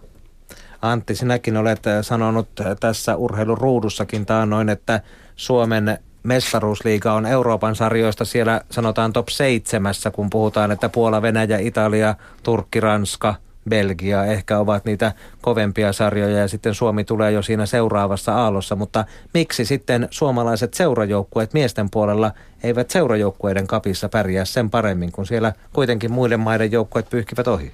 No joo, Suomi on, niin kuin jos miettii tätä mestaruusliikan tasaisuutta, niin Suomi voi olla jopa korkeammallakin, kun katsotaan niin kuin koko, koko kokonaisuus. Sitten otetaan Saksa, Belgia, Suomi, Romania, niin näistä muista ikään kuin sen keskikastin liiko, liikoista tai ei missään nimessä keskikastin, vaan eurooppalaisesti kärkipään, mutta että on nämä Venäjä, Puola, Turkki, Italia, Ranska on siellä kärjessä, erottuu sieltä se kärsi, kärkiviisikko. Mutta sitten kun tullaan siihen sen jälkeiseen ryhmään, niin Suomen liika voi olla jopa tästä viisikosta se tasaisin, mutta tällaiset ehdottomat kärkijoukkueet, mestarien liikan menestyjät, Eurokapissa tulosta tekevät joukkueet, ne meiltä vielä puuttuu ja sitä toivotaan, että Suomeen löytyisi sellainen. Se voi olla, että se jonkun verran sitten – horjuttaa ehkä tätä mestaruusliikan tasaisuutta, mutta olisi luontava jatkumo myöskin maajoukkueen hyvälle menestykselle, se, että meille tulisi kova,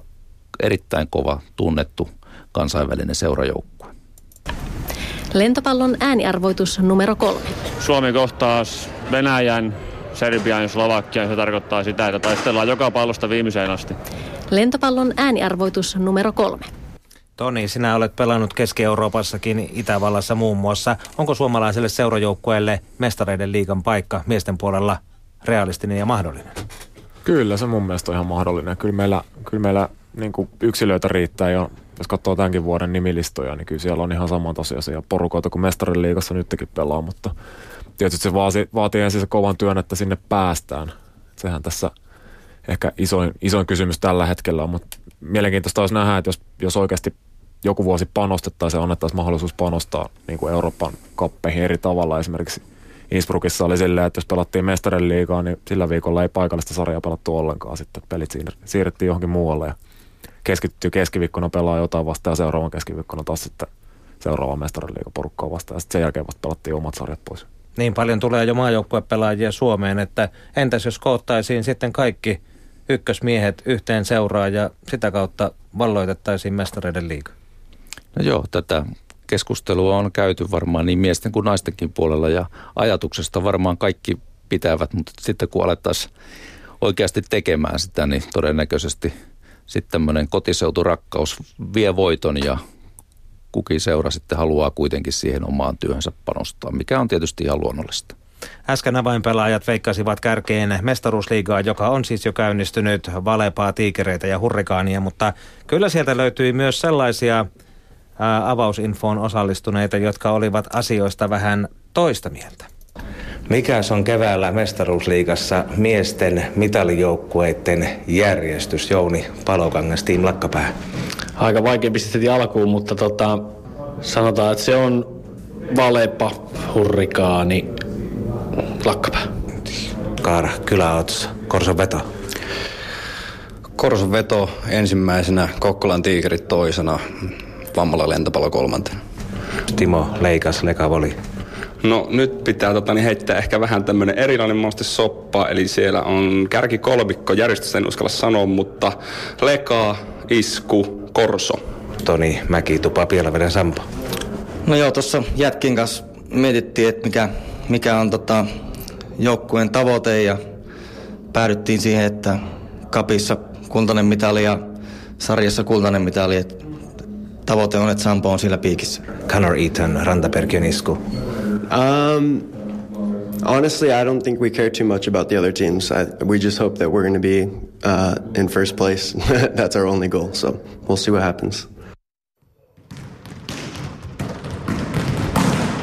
Connor Eaton siinä lopulta iskun, Rantaperkiön iskun passarina totesi, että hän ei oikeastaan joukkoineen välitä siitä, miten muille käy. Itse vaan pyritään sinne kärkipaikalle, mutta Tuossa tarjottiin menestystä myös Korson vedolle Toni Kankaanpää. Minkälainen tekemisen meininki teillä on siellä omassa seurassanne tällä hetkellä?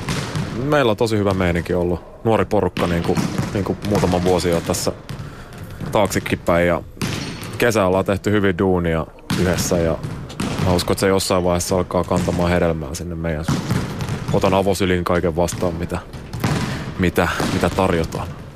Antti Paananen, onko siellä kolmikon hurrikaani, valepa, tiikerit takana sellaisia seuroja, jotka voisivat ihan lähivuosina nousta uhkaamaan tätä todennäköistä mitalikolmikkoa?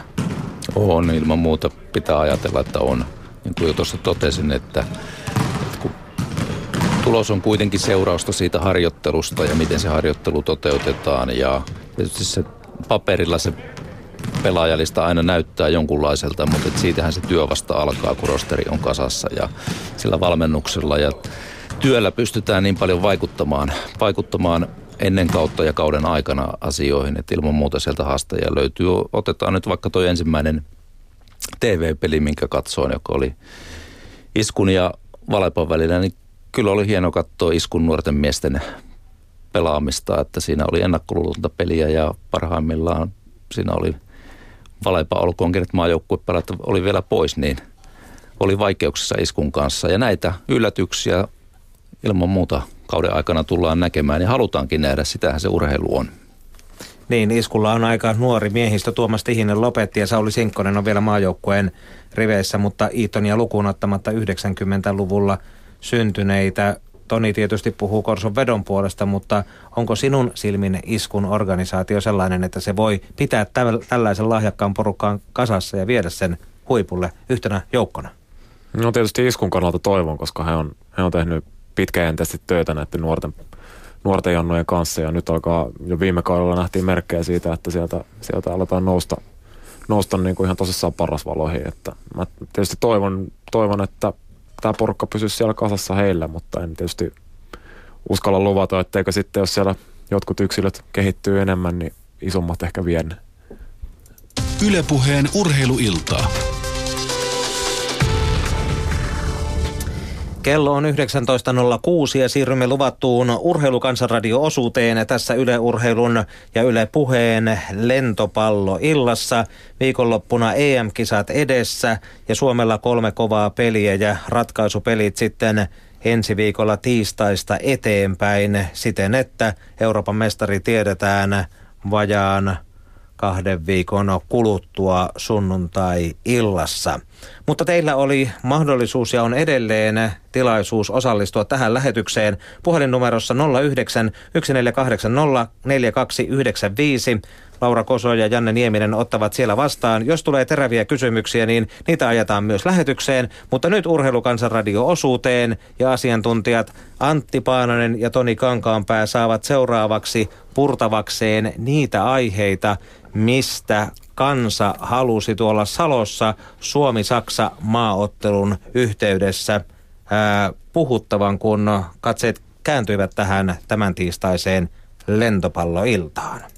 Urheilukansan radio. Juutilainen Hannu. Tällä hetkellä Suomessa koripallo ja jalkapallo puhuttaa paljon yleisöä sekä radiossa että TV:ssä, mutta minkä takia lentopallon rankingi listoja ei näytetä kuin kerran vuodessa, että voisi muistuttaa kotikatsomoita, että Suomi pärjää lentopallossa läpi vuoden hyvin, että enemmän puhetta lentopallorankingista. Antti Paananen, olet pitkään ollut edustamassa Suomen lentopalloliittoa tuolla kansainvälisillä areenoilla, mutta rankingista Hannun mukaan puhutaan liian harvoin. Oletko samaa mieltä? Kyllä, mä olen Hanskin kanssa tässä asiassa samaa mieltä, että, että jos otetaan nämä jalkapallo, koripallo, lentopallo, niin ihan oikea huomio, että jalkapallon ranking-sijoitukset, nousut ja laskut uutisoidaan jatkuvasti. Niin pitääkin, mutta ihan samassa suhteessa pitäisi uutisoida myös lentopallon ja koripallon muutokset. Vaikka muun muassa se, että Suomi nyt vastapäivitetyllä listalla tipatti yhden pykälän, on tällä hetkellä maailman rankingissa siellä 19. Ja nämä esille. Se alkaa tuomaan, se alkaa lisäämään tätä joukkuepelien tunnettuutta ja on yhdenlainen kulttuuriteko myöskin, että pidetään tällaiset kansainväliset vertailut kansan huulilla. Mutta eikös Euroopan ja maailman rankingia päivitetä vain harvakseltaan, niin kuin Hannukin taisi tuossa todeta, että olisiko siihen masiinaan syytä pistää kerroksia lisää? No kyllä sitä kuitenkin useamman kerran vuodessa päivitetään, että ne aina kun on yksittäinen kilpailu sarja ohi, muun muassa nyt World Cup lentopallossa päättyi. Sen jälkeen päivitettiin maailman rankingia ja kyllä nämä tiedossa on. Että tässä pitää toki olla lajien itsekin aktiivisia ja nostaa asioita esille, mutta mielestäni niin kuin hyvään journalistiikkaan kuuluu se, että isoja lajeja seurataan. Suomi oli 17 viime syksynä MM-kisojen jälkeen, nyt siis 18. 19. 19, eli siinä tuli kerrataalleen jo yksi sija Suomi alaspäin. Muistatko nyt pallolumiehenä lonkalta koripallon ja jalkapallon rankingit?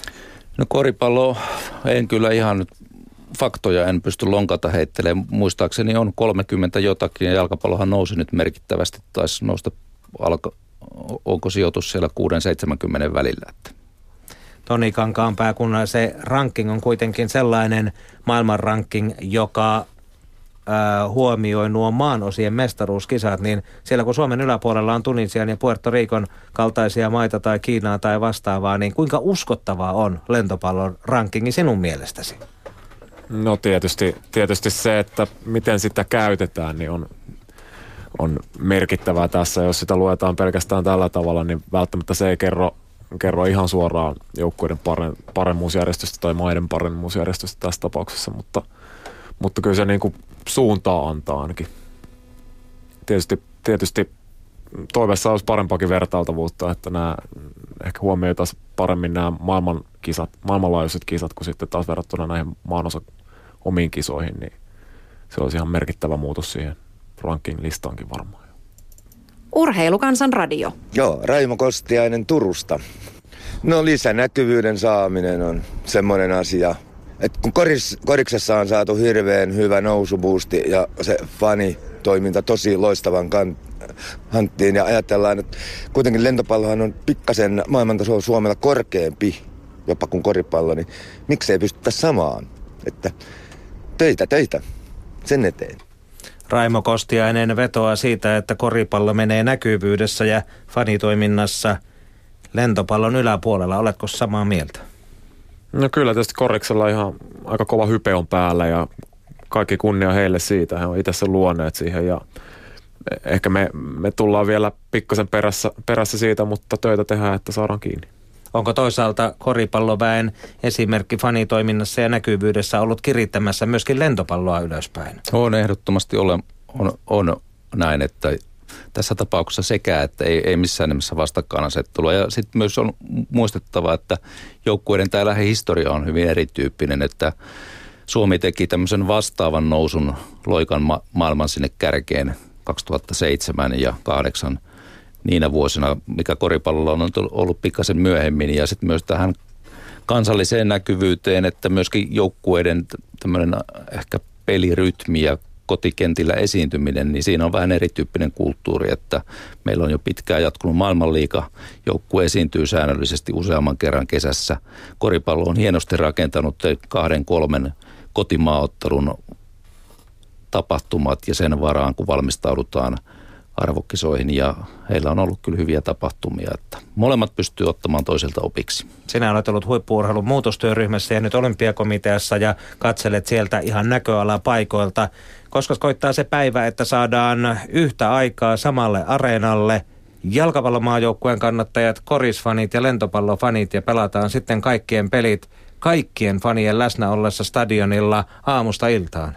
No hieno ajatus. En usko, että tässä mitään esteitä. Että joukkuepelit tekee tällä hetkellä monella tasolla tuolla liittotasolla ja maajoukkuetasolla yhteistyötä. Että enempi on varmaan sitten tällainen niin kalenterikysymys ja tämmöistä pienimuotoista ristiin fanittamista on jo olemassakin, että kyllä niin kuin nämä järjestäytyneet faniyhdistykset on vierailleet, vierailleet jo toistensa otteluissa ja vähän kerrassaan se rakentuu koko aika. Että kyllähän tässä niin kuin mietitään se nyt näistä sisäpeleistä koris ja lentis, että mitä määriä noi ulkomailla pelattavat arvokisat vetää suomalaisia, niin kyllä muu Eurooppa katsoo tällä hetkellä ihmeessä, että mitä Suomessa tapahtuu. Tämä on aivan poikkeuksellista ja Suomi on siinä mielessä ihan kärkimaa tällä hetkellä, niin koripallon kuin lentopallon tässä fanitoiminnassa. Se on hieno mihin se perustuu, että suomalaiset ovat lähteneet liikkeelle koripallon ja lentopallon taakse noin voimakkaasti? No kyllä mä uskon, se juontaa meidän Suomen urheilukulttuuri kokonaisuudessaan, että, että tota, nyt, nyt ollaan huomattu, että voidaan oikeasti, ja ollaan ennenkin tietysti pärjätty, mutta taas pärjätään isoissa lajeissa ja totta kai silloin on helppo yhdistyä siihen ja saada semmoista niin kuin omaa, omaa tähän omaan kulttuuriluotoon lisää, lisää vielä. Ja mä uskon, että sitä kautta nimenomaan niin kuin ollaan saatu hyvin jengi liikkeelle ja tämä on tavallaan niin kuin uutta myöskin. Ja toivon, että, toivon, että se pysyy myös tällaisena ja mä ainakin fanitan kaikkia lajeja, missä Suomi pärjää ja niitäkin, missä Suomi ei vielä pärjää, mutta ehkä tulevaisuudessa. Urheilukansan radio. Olen Juhani Joutsen ja Salosta.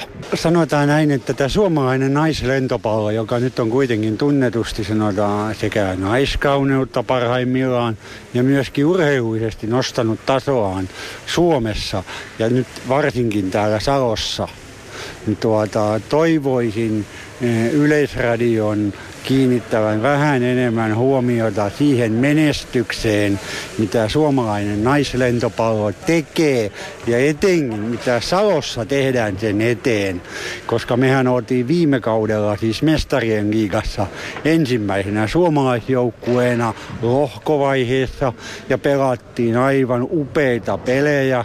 Voin sanoa, koska oli kävin katsomassa kaikki muut pelit paitsi en Moskovan peliä. Oltiin kahdeksan päivää ulkomailla. Euroopassa kierrettiin. Meillä oli upea porukka, upea matka. Kaikki nautti siitä. Ja tuloksena oli se, että nyt tähän kauteen ei saatu sitä äh, villiä korttia tänne Saloon. Ennen kuin pääsetään asiantuntijat pohtimaan naisten lentopalloilun näkyvyyttä, niin kysytään pelaajilta itseltään – naisilta lentopallokauden avausinfossa seurojensa avainpelaajilta sitä, minkälainen tuo näkyvyys naisten lentopallossa oikein on. Mites miesten lentopallon puristuksessa sinun mielestäsi Suomessa naisten lentopallo huomioidaan, Heta Rissanen Pieksämäeltä? No tota, kyllä varmasti saisi mun mielestä enemmänkin huomioon ja sellaista tasa-arvostusta, mutta toisaalta toisaalta se on hyvä, että edes miehiä huomioidaan niin tosi paljon, että onhan se hyvä, että koko laji saa huomioon ja sitten toisaalta tämä LP Salon menestyminen, niin tuohan se osaltaan sitten naisten puolellekin niin kuin näkyvyyttä, että menestyksen kauttahan sitä saadaan. Nette Tuominen, LP Kangasala. Ää, totta kai toivoisi enemmän huomiointia ja medianäkyvyyttä mutta mä uskon, että se tulee helpoiten miesten lentopallon kautta kuin sitten, että, että tota, naisten liikan kautta, että luulen, että maajoukkue ja miesten maajoukkueella on suuri vaikutus siihen. Annina Antikainen, HPK. Kyllä naisiakin huomioidaan, mutta tietysti se vaatii sitä, että tulee niitä onnistumisia, että niin ne positiiviset asiat ruokkii sitten naisten lentopalloa samoihin mittasuhteisiin kuin miestä. Lentopallon ääniarvoitus numero neljä. Lokakuun EM-kisat Suomen lentopallojoukkueelle merkitsevät suurta mahdollisuutta pärjätä suurissa kisoissa hyvän fanilaaman ansiosta. Lentopallon ääniarvoitus numero neljä. Siinä vähän ääniarvoitusta ja aikaisemmin tuota naisten omaa näkemystä, näkemystä siihen, miten heidän otteitaan arvostetaan. Mitäs Toni sinä sanoit, kumpi on Suomessa korkeammalla, naisten lentopallon arvostus vai pelillinen taso? No mä luulen, että pelillinen taso on korkeammalla tällä hetkellä kuin arvostus on. Toki, toki LP-viestin nousu viime vuonna mestariliikaa nosti, nosti sitä näkyvyyttä myös heillekin, mutta lisää, lisää toivoisin yhtä lailla heille, heille niin kuin tilaa, tilaa näyttää, että oikeasti mä tiedän, että pelaa hyvää lentopalloa, niin, niin, niin että saisivat myös, myös niin kuin krediittiä siitä tietyllä tapaa. Antti Paananen, olet ollut myös maajoukkueessa naisten puolella päävalmentajana 2004-2006. Nyt kun katselet vähän jo lentopallon ulkopuoleltakin näitä asioita, niin miten sinä kommentoit tuota LP-viestin tai LP Salon viime talvista esiintymistä mestareiden liigassa ja sen saamaa huomioarvoa? No joo, ilman muuta huomiota voisi olla enemmän. Että naisten puolella on ehkä sillä tavalla erilainen tilanne kuin miehissä. Että miehissä maajoukkue on selkeästi lippulaiva ja seurajoukkue tulee ikään kuin siinä sitten perässä on väärä sana, mutta tulee kuitenkin niin kuin mennään se maajoukkue kärki edessä. Ja naisten puolella se on toisinpäin, että siellä on vahvimmat seurajoukkueet. Se pelillinen taso on todella hyvä ja se kestää kansainvälisen vertailun. Tietysti kärkenä siinä tämä mestareen liikapaikka, mutta myös muita hyviä Eurocup-esiintymisiä. Ja sitten maajoukkuetoiminta on jäänyt pieneksi. Se on niin kuin toiminnaltaan pientä ja tietysti myös tuloksiltaan sitten ollut jäänyt, jäänyt vaisummaksi, että arvostus aina ansaitaan. Työ pitää tehdä ensin. Sitä tietysti tuossa edellisessä työssä Lentopalloliitossakin on joutunut paljon pohtimaan, että kun miettii mikä on Lentopalloliiton huippurheilustrategia, että panostetaan sekä miesten että naisten kansainväliseen toimi- maajoukkuetoimintaan ja myös beachvolleyssa miesten naisten, mutta valinnat on tehty kuitenkin niin, että kun ei kaikkiin pystytä esimerkiksi taloudellisesti satsaamaan, niin se kärki on ollut miesten maajoukkue ja naisten beachvolley. Ja näitä valintoja pitää tehdä ja ymmärrän tietysti hyvin, että kaikki ei sitten ole tyytyväisiä, koska henkeen ja vereen ollaan yleensä aina sen oman asian takana. Ovatko Toni Kankaanpää Beachvolissa Riikka Lehtonen ja Taru Lahti lähempänä Rion kisalippua kuin salilentopallon puolella miesten maajoukkue? No hirveän vaikea suoraan vertailla tietysti, tietysti kohta vähän erilaista järjestelmää, mutta eihän, eihän pitkä matka ei ole Riikalla ja Tarullakaan sinne, sinne kisalippuun ja toivon, toivon niin oikeasti ja aidosti, että he sen, he sen sieltä vie. Miten Suomessa naisten lentopallo huomioidaan miesten pelien rinnalla? Pauliina Vilponen, LP-viesti. No mun mielestä se, että miesten maajoukkue ja ähm, liigaseurat on mennyt eteenpäin, nyt on tullut menestystä ja just nimenomaan miesten maajoukkueessa ja siellä on katsojaluvut lisääntynyt, niin mun mielestä se on niin kuin vähän huomaamattomasti myös vaikuttanut naisten tekemiseen. Okei, että ehkä lentopallo yleisesti on alkanut kiinnostaa enemmän ja silloin myös naisten peleihin riittää enemmän katsojia, enemmän sponsoreita. Kuitenkin laji on sama ja toivotaan, että se kulttuuri ja se, mikä miehillä jo on esimerkiksi maajoukkueessa, se tulee nyt seuraavina vuosina myös naisten, naisten puolelle. Evelina Koljonen, Liikablogi. Tota, en mä tiedä, mun mielestä kyllä mestaruusliika ihan hyvin tuo myös niin kuin naislentopalloa esille. Et tietysti nyt maajoukkue, jos ajattelee sitä siltä kautta, niin ei ehkä niin paljon, mutta kyllä mun mielestä mestari, mestaruusliika tuo ihan hyvin naisjoukkueitakin esille. Taru Alho, Mesto Tampere. Miten naisten lentopallo huomioidaan Suomessa, kun paljon rummutetaan miesten peliä? No kyllä varmaan tässä nyt niin kuin enenevissä määrin huomioidaan, että tietenkin se tulee tuon miesten menestyksen mukaan, niin kiinnitetään huomioon sitten myös naisten, naisten peleihin. Ja siis viestihän on meidän tämmöinen lippulaiva, joka sitä huomioon saa sitten aika paljon osakseen. Essi Helminen, LP Vampula. Miesten lentopallohan on mielestäni aika huipputasolla niin kuin nykyään täällä Suomessa, että ne pärjää hyvin ja naisilla ehkä vielä tullaan sillä takana päiten, mutta eiköhän ne sitten sieltä niin kuin pikkuhiljaa toivottavasti rupeaa pärjäämään ja tulee maailmanlaajuiseksi tälleen. Siinä naisten omia näkemyksiä oman pelaamisensa ja joukkueen toimintansa arvostamisesta. Aika moni sanoi, että miesten antamalla vauhdilla se naisten lentopallokin nousee. Koetko sinä, Toni Kankaanpää, tekeväsi työtä ja PR myös naisten lentopallolle Korsonvedon kapteenina? No ihan yhtä lailla. Jokainen, jokainen lentopalloilija, jokainen seuraaja, jokainen, jokainen maajoukkue on vastuussa siitä lajin kehittämisestä yhdessä. Samassa junassa ollaan ja siitä viedään eteenpäin. Otetaan tähän vielä yhden pelaajan henkilökohtainen näkemys. Oriveden ponnistuksessa Alina Almenia Venäjältä on äh, mukana tämän kauden sarjassa ja miten hän on sopeutunut sitten pienelle paikkakunnalle siitä tähän pieni tunnelmapala. It's very friendly, very uh, helpful, and all time uh, if I have maybe some problem, all time care about me. Ystävällistä ja auttavaista. Koko ajan saan apua, mikäli ongelmia ilmenee. Uh, Jatkuvasti kysellään, miten minulla menee ja mitä teen. I think it's uh, very important and uh, important for um, Lentopallo on tärkeää orivetisille ja myös pelaajille. Olivatpa he sitten lajin ulkopuolella opiskelijoita tai työssä käyviä. Muu aika käytetään lentopalloa. Kiitos. Moi moi. Ja Urheilukansan radio-osuus jatkuu vielä tässä puoli kahdeksaan asti. Lisää kansan esille nostamia puheenaiheita, niitä kyllä riittää. Urheilukansan radio. Ritva Rekola. No se, se pelaajien niin henkisestä vahvuudesta tai niin kehittää sitä henkistä puolta, kun tulee piukkoja paikkoja. Että, ja kaikilla olisi niin vahva se henkinen puoli, että yhteen hiileen purraan sit ja ettei masennuta siitä, että ollaan tappiolla. Tai ei nyt ihan masennusta, mutta menee, aika usein menee lentopallossa alemmalkin tasolla niin alamäkeen, että sitten kaikilla vähän niin epäonnistuu. Et, et siihen niin tähdettäisiin, niin siihen onko se sitten niin sitä henkistä vahvuutta ja sitä, kun fysiikka varmaan kaikilla on kuitenkin aika pitkällä hyvää, hyvää ja tasasta niin kaikilla pelaajilla. Urheilukansan radio. Eija Lohjalta. No ainakin yksi mielenkiintoinen puoli olisi se, että miten sille joukkueelle saadaan se paras henki ja taistelutahto ja sitä joukkuedynamiikkaa, koska kuitenkin ne on tavallisia ihmisiä, joilla on tunteita. Ehkä kaikki ei ole niin mukavia siinä oikealla puolella, vasemmalla puolella on. Että miten se koutsi katsoo sen tilanteen, että se saa sen parhaan irti sitten siitä kuusikosta ja miten uskaltaa heittää vaihdot vai ollaanko sitten niin ammattilaisia, että tällainen henkinen puoli ei enää ratkaise? Kaikki eivät ole siinä vierellä ihan niin mukavia. Mites äh, velikultia te olette Korson vedossa toistenne kanssa?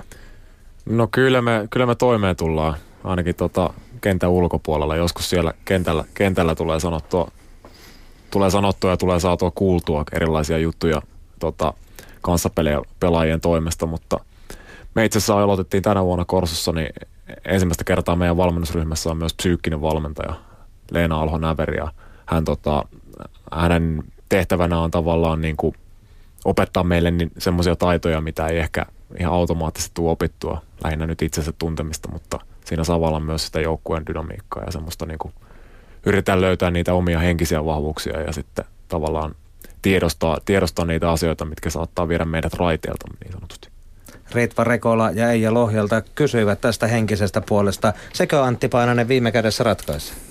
No lentopallo on peli, jossa henkisesti heikot ei pärjää. Että se kuuluu lajin luonteeseen, että kun laji etenee kuitenkin tuossa 10 sekunnin sykleissä, että tulee pallo, se päättyy, sen joko voitat tai häviät ja välittömästi on tulossa uusi pallo, johon pitää pystyä keskittymään. Se taas vaatii pelaajilta tietynlaisia henkisiä taitoja, joita niin kuin määrätietoisesti opetetaan valmentajakoulutuksessa, koitetaan lisätä valmentajien osaamista. Valmentajien tehtävä on tietysti edelleenkin lisätä pelaajien osaamista, pelaajien pikkuhiljaa otettava itse, itse vastuuta siitä omasta kehittämisestä. Että se on se kehä, joka, joka on niin kuin ihan ydintä lajissa. Että on ne tekniset taidot, taktiset taidot, fyysiset ominaisuudet, mutta tämä henkinen puoli, se kuuluu lajiin ihan ytimeltään.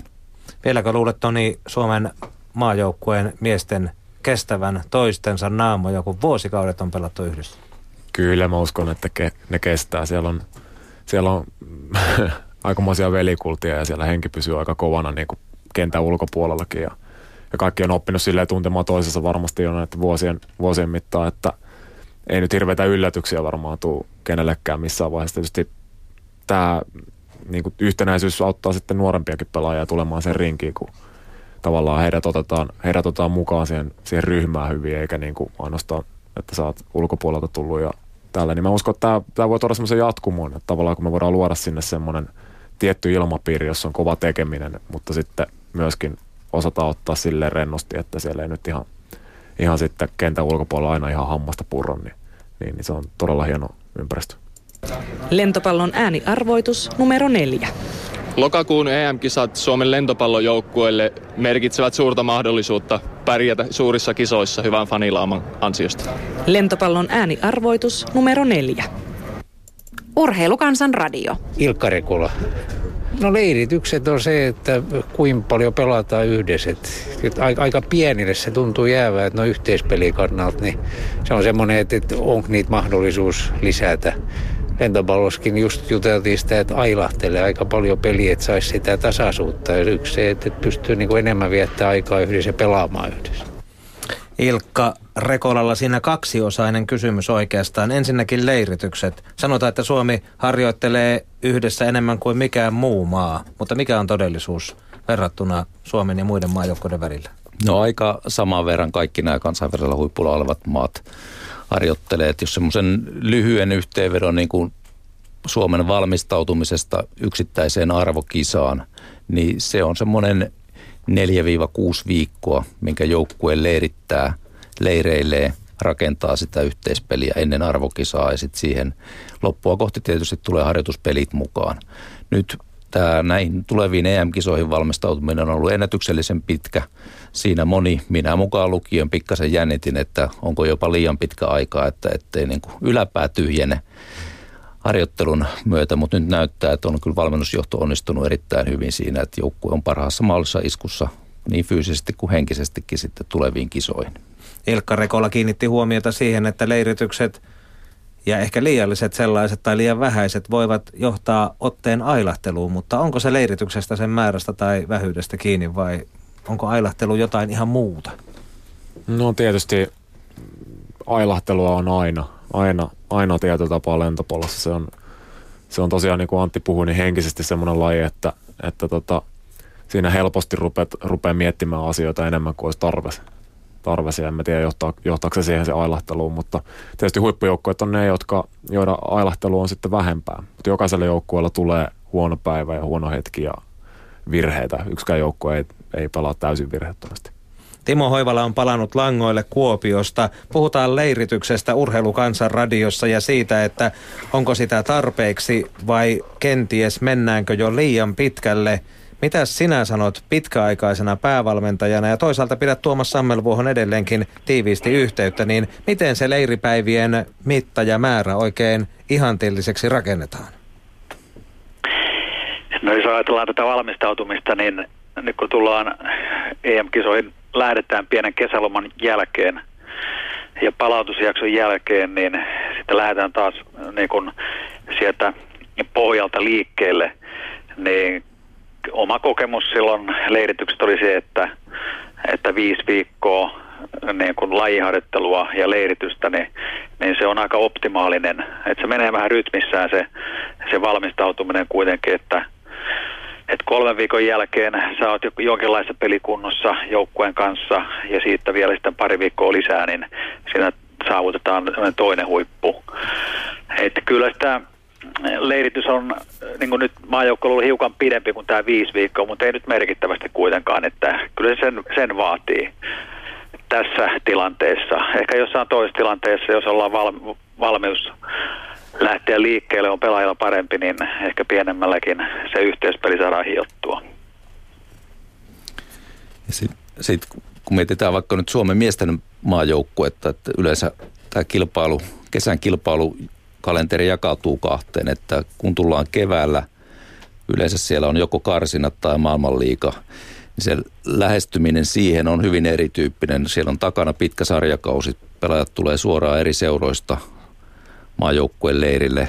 Se on palauttelua, itsensä kuntoon laittamista ja aika nopeallakin rytmillä sen optimaalisen kunnon hakemista, kun taas sitten tämä syksy on, on huomattavasti helpompi ja selkeämpi. Siihen yleensä tulee muutaman viikon kesätauko, niin kuin nytkin tuli, ja sitten päästään aloittamaan levänneenä ja rakentamaan vallan oikeassa järjestyksessä ominaisuuksia kuntoa ja sitä peliä sitten kohti huippua.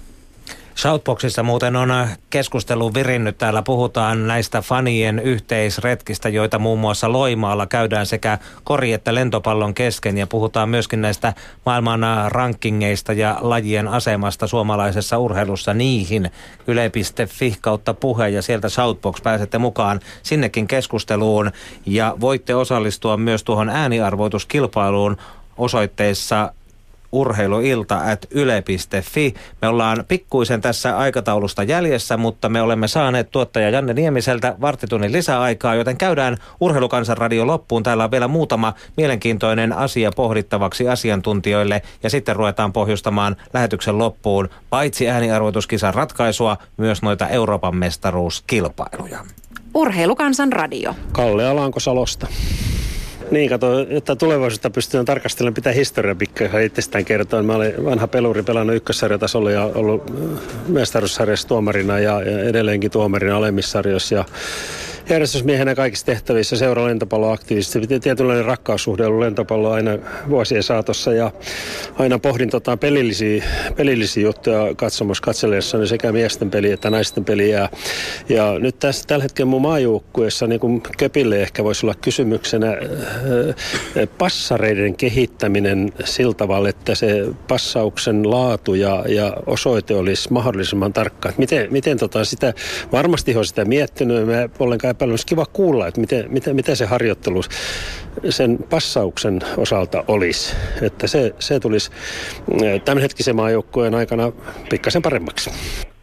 Tällaista kyselee Kalle Alanko. Tuomas Sammelvuo ei ole täällä studiossa tänään, mutta Korsonveto veti viime kaudella Arto Hanni 41B passarin peleihin mukaan.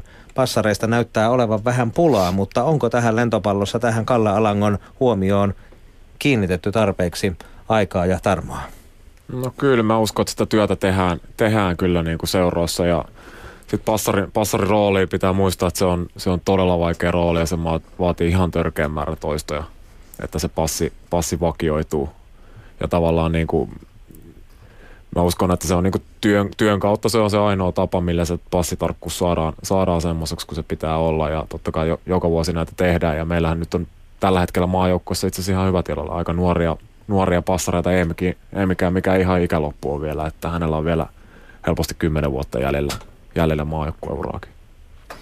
Joo, maajoukkuessa passarit harjoittelee paljon, paitsi tietysti joukkueen kanssa, mutta myös sitten keskenään. Eli niin liberot kuin passarit kuin eri pelipaikkojen pelaajat, niin on tämmöistä eritettyä pelipaikkakohtaista harjoittelua ja sitten on tietysti joukkueharjoittelua. Ja niin kuin Toni sanoi, niin passarin rooli on monella tavalla keskeinen, paitsi sen tekni, teknis, teknisten suoritusten passitarkkuuksien kautta, mutta myös passari on pelin johtaja ja passarilla pitää olla koko ajan käsitys myös niin kuin vastustajan torjuntapuolustuspelaamisesta ja sen lä- näkeminen ja lukeminen ja koko tämän kokonaisuuden hallitseminen, niin se tekee hyvän passarin vähän niin kuin pesäpallossa lukkarin rooli. Aina sanotaan, että syöttäjistä lukkareista on pulaa. Timo Hoivala, miten haluttu lentopallossa passarin paikka on vai onko se sellainen, johon tulee ikään kuin liian suuri kynnys ylipäänsä ryhtyä ollenkaan?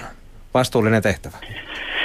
Se on vastuullinen tehtävä ja ehkä se ei kuitenkaan ole se halutuin paikka, jos ajatellaan siellä pikkupoikia, kun lähdetään lentopallouraa rakentamaan. Että kyllä mulla semmoinen mielikuvaa, että kyllä kaikki haluaa päästä sinne verkolle lyömään ja mielellään mahdollisimman kovaa ja pitäisi saada paljon passeja, että se on varmaan useimmilla se, useimmilla se lähtökohta, kun tuonne lentopallokentälle mennään, mutta onneksi siellä on kuitenkin niitä kavereita, jotka sitten haluaa sinne passerin paikalle ja, ja tota, ei välttämättä joka joukkueessa, mutta niitä kuitenkin on, koska se on semmoinen, niin kuin tuossa pojat sanoivat studiosta, niin se on vaativa paikka ja siihen pitää olla semmoista paloa siihen passarin tontille, tontille että siinä on todella monipuolisia taitoja vaaditaan. Lentopallon ääniarvoitus numero viisi. EM-kisat edessä, Suomi on taas mukana. Se on kova juttu, koska EM-kisoissa on erittäin kovia joukkueita ja meillä on mahdollisuus sieltä päästä olympiakarsintoihin ja sieltä sitten olympiakisoihin. Lentopallon ääniarvoitus numero viisi. Kuulte, kuuntelette Yle Puheen ja Yle Urheilun lentopallon teema-iltaa. Vielä hetken aikaa paneudumme kansan esiin nostamiin aiheisiin Urheilukansanradio-osuudessa ja nämä loputkin käsittelevät vähän tuota samaa teemaa kuin äsken. Urheilukansan radio.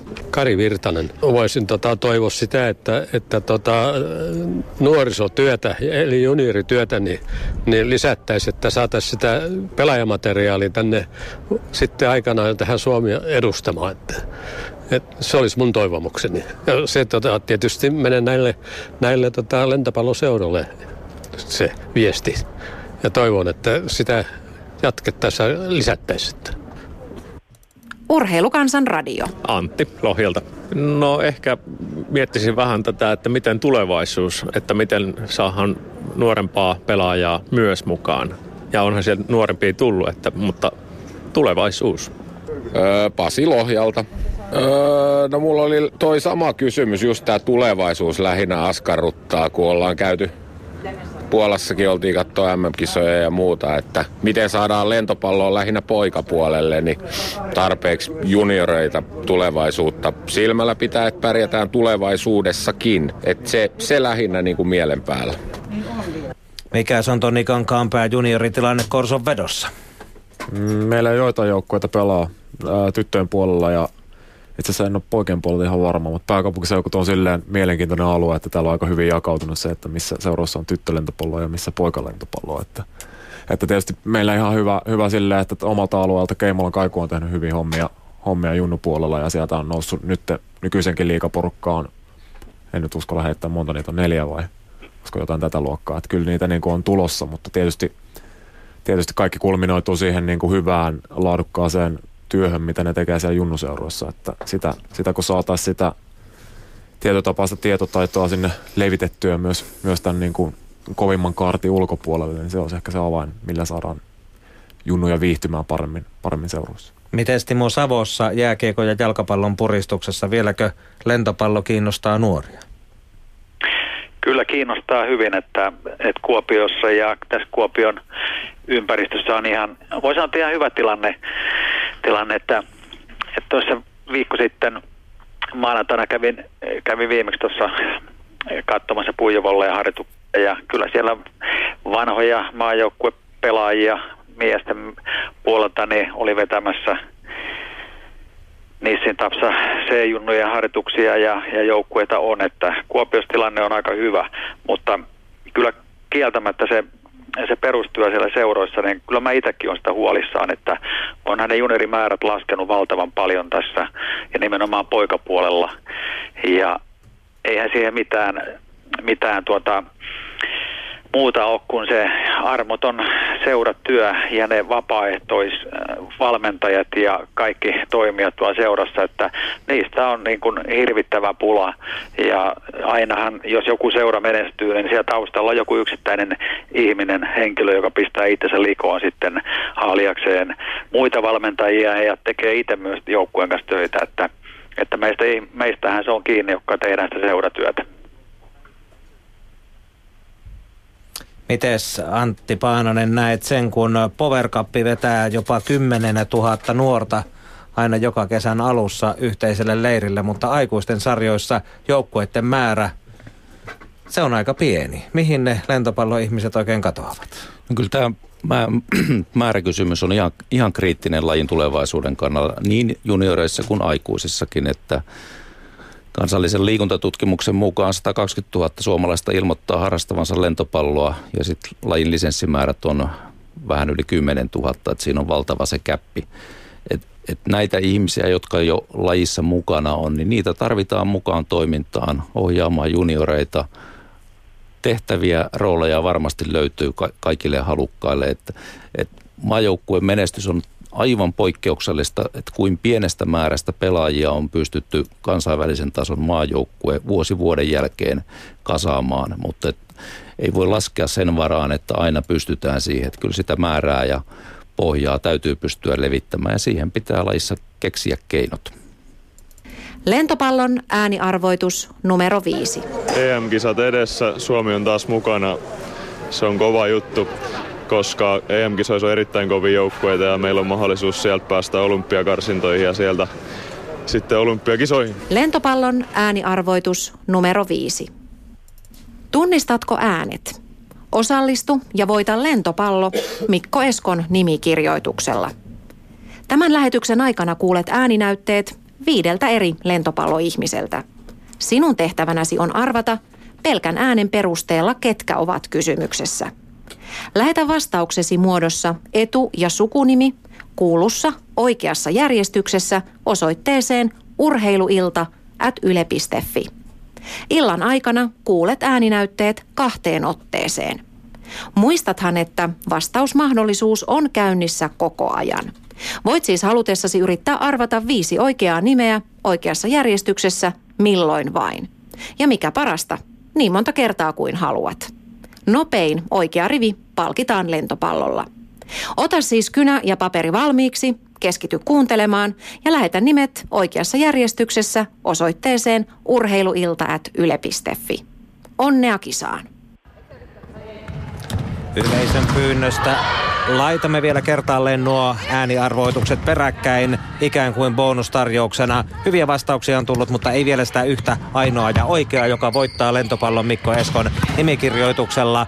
Me käytämme tänään sen viidennen erän yli ajan, jonka Janne Nieminen tuottajana meille suo kello 25 20.15 saakka. Antti Paananen tuolla jo näyttää, että hänen listassaan olisi oikeat nimet. Siellä lukee Vital Heinen, Tuomas Tihinen, Pekka Liukkonen, Emilia Nyström ja viides nimi taisi olla Arto Mäkinen. Ei ole muuten oikea rivi, joten vielä kannattaa veikata ja arvata osoitteessa urheiluilta at yle.fi.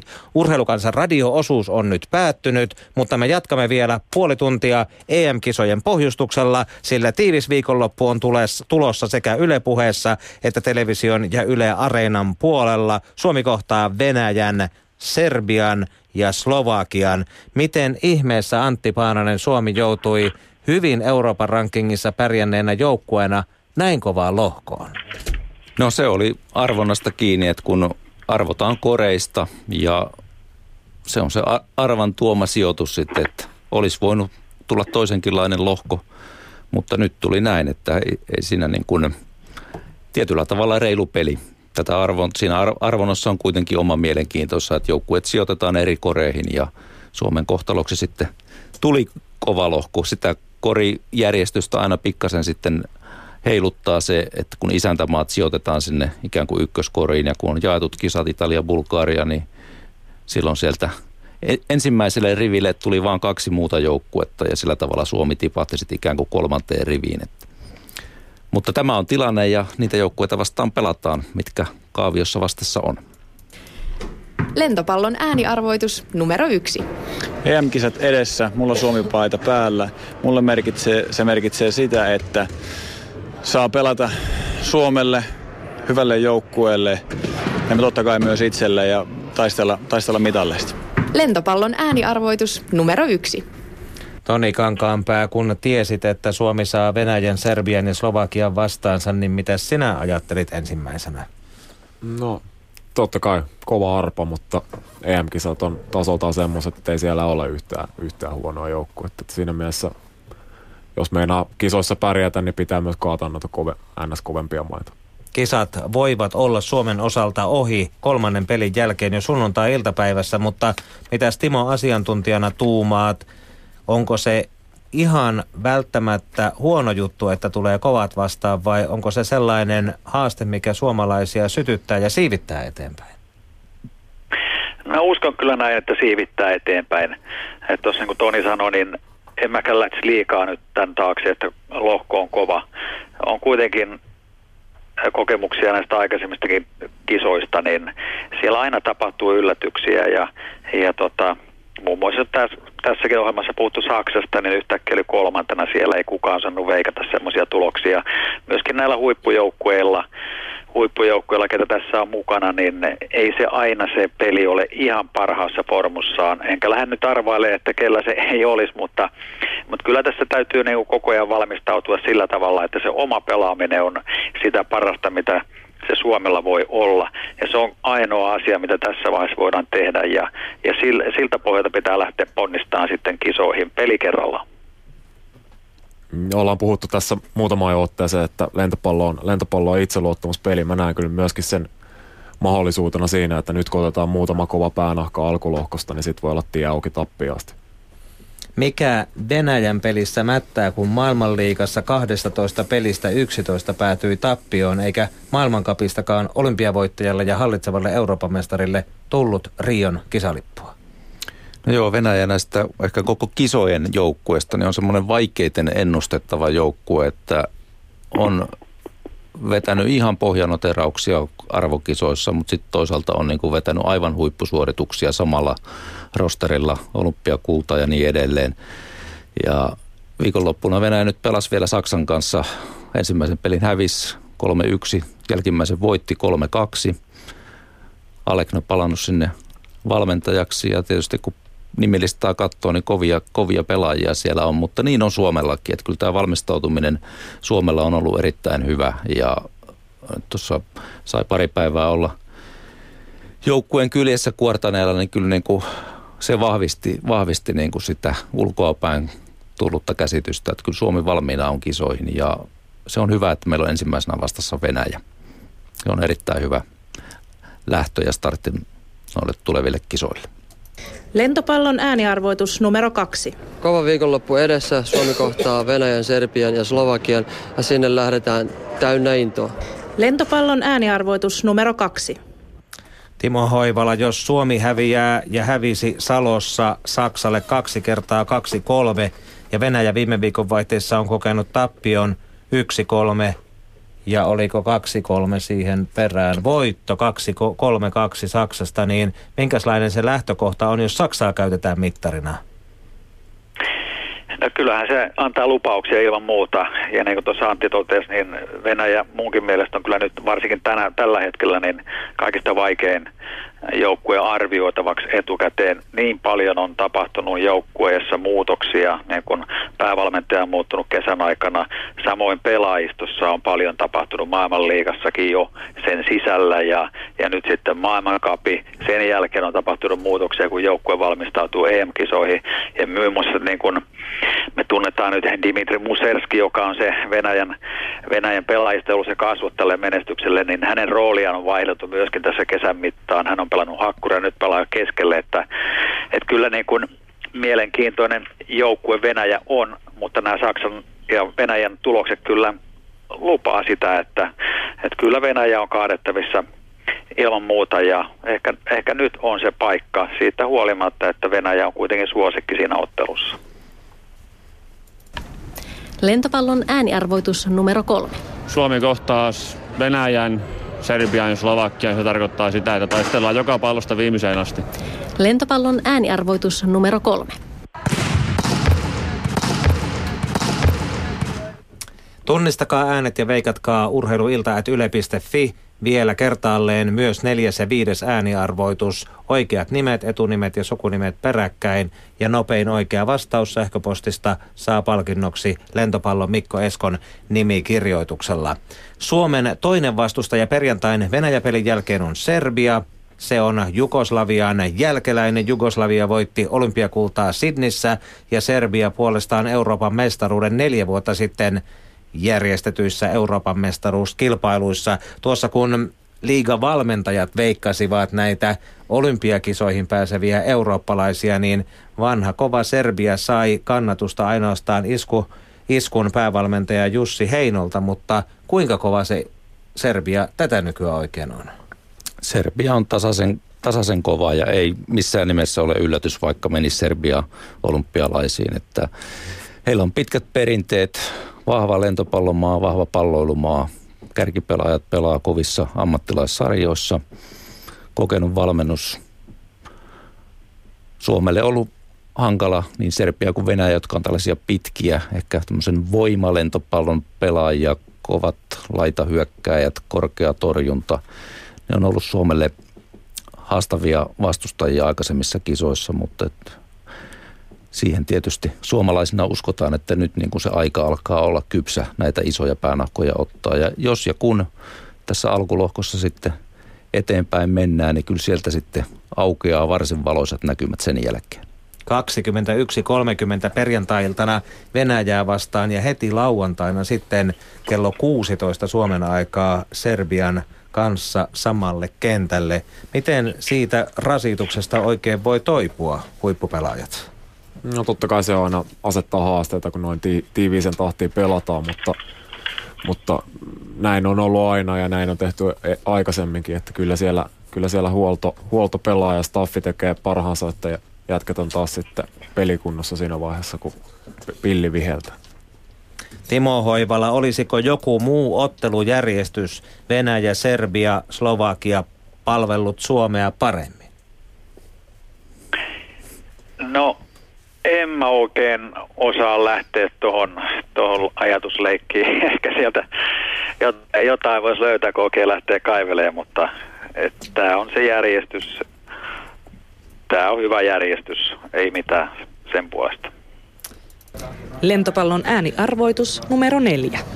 Lokakuun EM-kisat Suomen lentopallojoukkueelle merkitsevät suurta mahdollisuutta pärjätä suurissa kisoissa hyvän fanilaaman ansiosta. Lentopallon ääniarvoitus numero neljä. Ja sitten sunnuntaina kello 16 Venäjä ja Serbia-pelien jälkeen Suomi kohtaa Slovakian.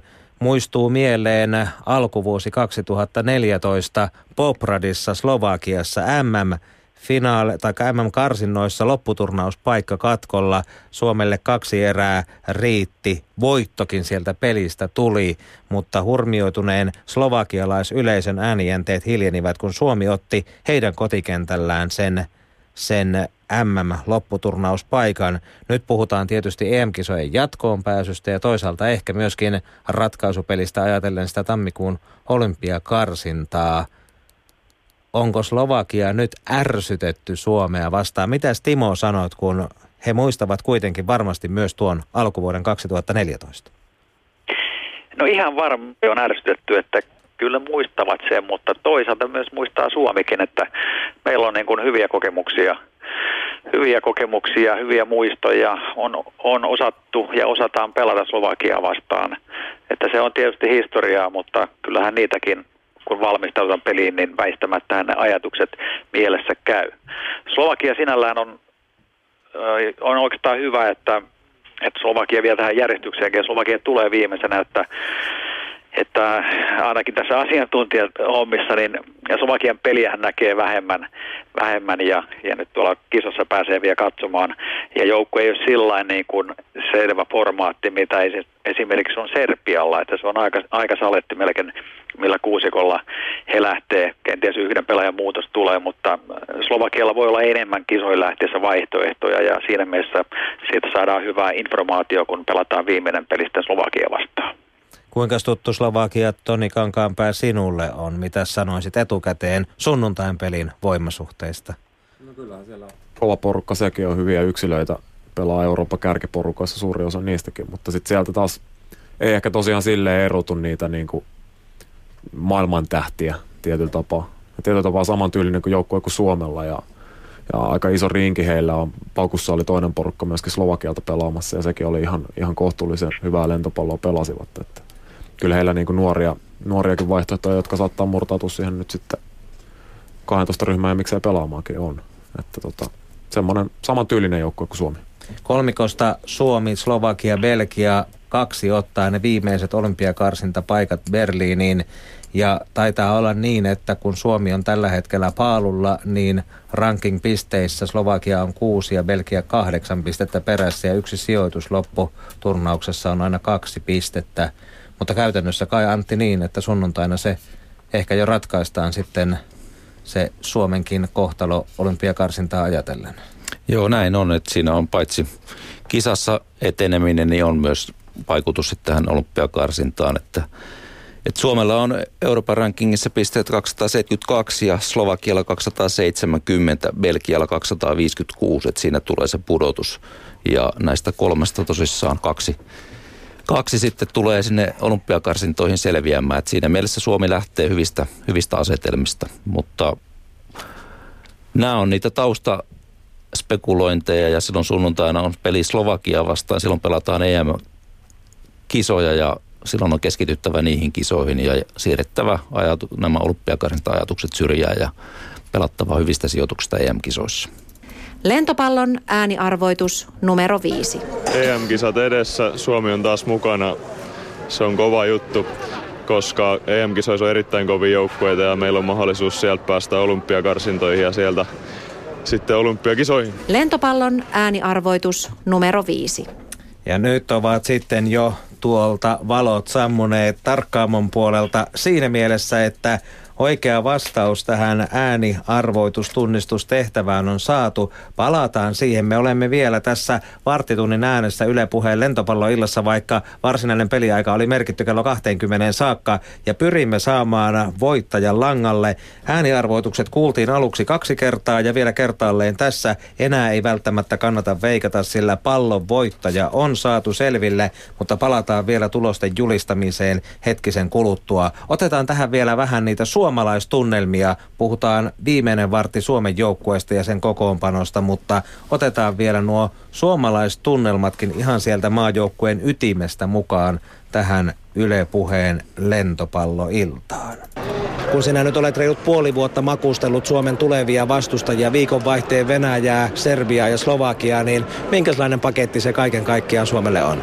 No, kovia vastustajia tietysti. Mä keskitytään tekemään päivä, päivä päivältä hommia ja kun tullaan kisoihin, niin sitten, sitten keskitytään siihen, että, että sitten Venäjä on, on erittäin fyysinen joukkue ja muuta. Meidän pitää pelata eri tavalla kuin he, sama Serbian kanssa. Slovakia on taas sitten pikkusen ehkä kategoriaa niitä alempana. Ja, ja tota, mutta sitä varten on tehty todella kovaa töitä, että me jaksetaan tuo viikonloppu lyhyessä ajassa pelata. pelata ja, ja tota, kaikki ollaan kuitenkin valmiina siihen, kaikilla on peliaikaa alla, niin hyvin luottavaisen mielin kohti kisoihin. Niin sinä olet käyttänyt harjoitusmaaotteluissa miehistöä laajasti, mutta onko nyt pyrkimys jatkaa viikonloppuna samalla sapluunalla vai etsitäänkö sieltä se seitsikko, jolla painetaan kolme peliä putkeen? Hyvä kysymys. Totta kai niin kun jonkunnäköisiä ajatuksia on seitsikosta ja muuta, mutta tärkeää, kun meillä on ollut hyvä määrä ollut harjoituspelejä, että kaikki on saanut peliaikaa, on pelirytmissä ja pitkässä turnauksessa niin tarvitaan ihan varmasti kaikki. Se on ollut te- oli teema niin kuin ennen MM-kisoja, se on teema ennen EM-kisoja ja sillä mennään. Mitä sä ajattelet kaiken kaikkiaan Suomen mahdollisuuksista? Minkälainen voisi olla visio ja tavoite? Alkulohkosta jatkoa ja sitten siitä askel kerrallaan. Että se on niin kuin selkeästi, katsotaan, katsotaan siihen ensin peli kerrallaan. Ei missään tapauksessa niin, että viimeistä Slovakia-peliä, vaan peli kerralla rakennetaan, rakennetaan hommaa. Että, että meillä on avaimet lyödä myös meitä kovemmat Venäjä ja Serbia, että, että se on ihan selkeä juttu. Siinä päävalmentaja Tuomas Sammelvuo, Toni Kankaanpää. Mikä on se seitsikko, joka Suomelta lähtee Venäjä-pelin aloitukseen? Mitäs luulet perjantai-ilta kello 21.10? No vaikea, vaikea sanoa tietysti, että, mutta kyllä mä uskon, että se kokeneemmasta päästä lähtee, lähtee pojat, pojat kentälle, että ehkä mä kuitenkin lähden Kunnarin Olli varmasti aloittaa ja Eemi, Eemi todennäköisesti aloittaa ja sitten Hakkuriksi Lelu, Lelu on kovassa kunnossa ollut oikeastaan aika pitkään jo, voisi sanoa näin. Ja sitten tota, toisen yleispelaajana varmaan riippuu vähän mitä haetaan. Jos haetaan hyökkäysvoimaa, niin varmaan Upi voisi olla aika lähellä lähtöä. Ja sitten taas, mitäs mä oon sanomatta vielä. No, libero, liberot varmaan Kerminen aloittaa, mutta Pasi ei ole yhtään huon, huonompi mun mielestä, että siellä on aika tasasta vääntää. Vääntää sillä sentterit. sentterit vielä. Joo. No, Sinko Sinkkonen lähtee, lähtee ainakin ja sitten toinen onkin pahempi. Olisiko se nuori polve Siirillä myöskin? Miten Timo Hoivala kommentoi Toni Kankaanpään aloitus seitsikko valintaa? No onnittelut Tonille, Toni on jyvällä hommissa. Mikä on kerroin tälle? Sinä olet kuitenkin veikkauksen miehiä, niin paljonko tälle tulisi kerrointa tälle aloitusseitsikolle? No tota, tämä on todella pienellä kertoimella lähtee. Olet samaa mieltä? Kyllä, hyvin pitkälle samaa mieltä, että eiköhän, eiköhän se tästä niin kuin lähde muotoutuu se Suomen, Suomen joukkue, että, että tämä olisi mun valinta. Uskotko sinä Antti Paananen siihen, että vallankumous keskitorjuja osastolla on todenteolla tapahtunut, eli tämä veikkaus ojan sivu hakkuriksi ää, sitten Tervaportti, Passari, Kerminen, ehkä Liberona, yleispelaajat Kunnari sivulla saavat seurakseen aloitukseen Sauli Sinkkosen ja Tommi Siirilä. Joo, kyllä tämä myös minun veikkaus on avaus, avausseitsikkoa, mutta en mä ehkä vallankumouksesta puhu enemmänkin evoluutiosta, että on todella hyvä tilanne Suomen joukkueella, että nyt on pelipaikoille niin senttereiden kuin yleispelejä osalta niin on, on todellisia vaihtoehtoja. Kuten Toni viittasi, niin aina sitten vähän myöskin vastustajasta riippuen, että mitä, mitä osa-aluetta halutaan painottaa, niin sitten on myöskin erityyppisiä pelaajia.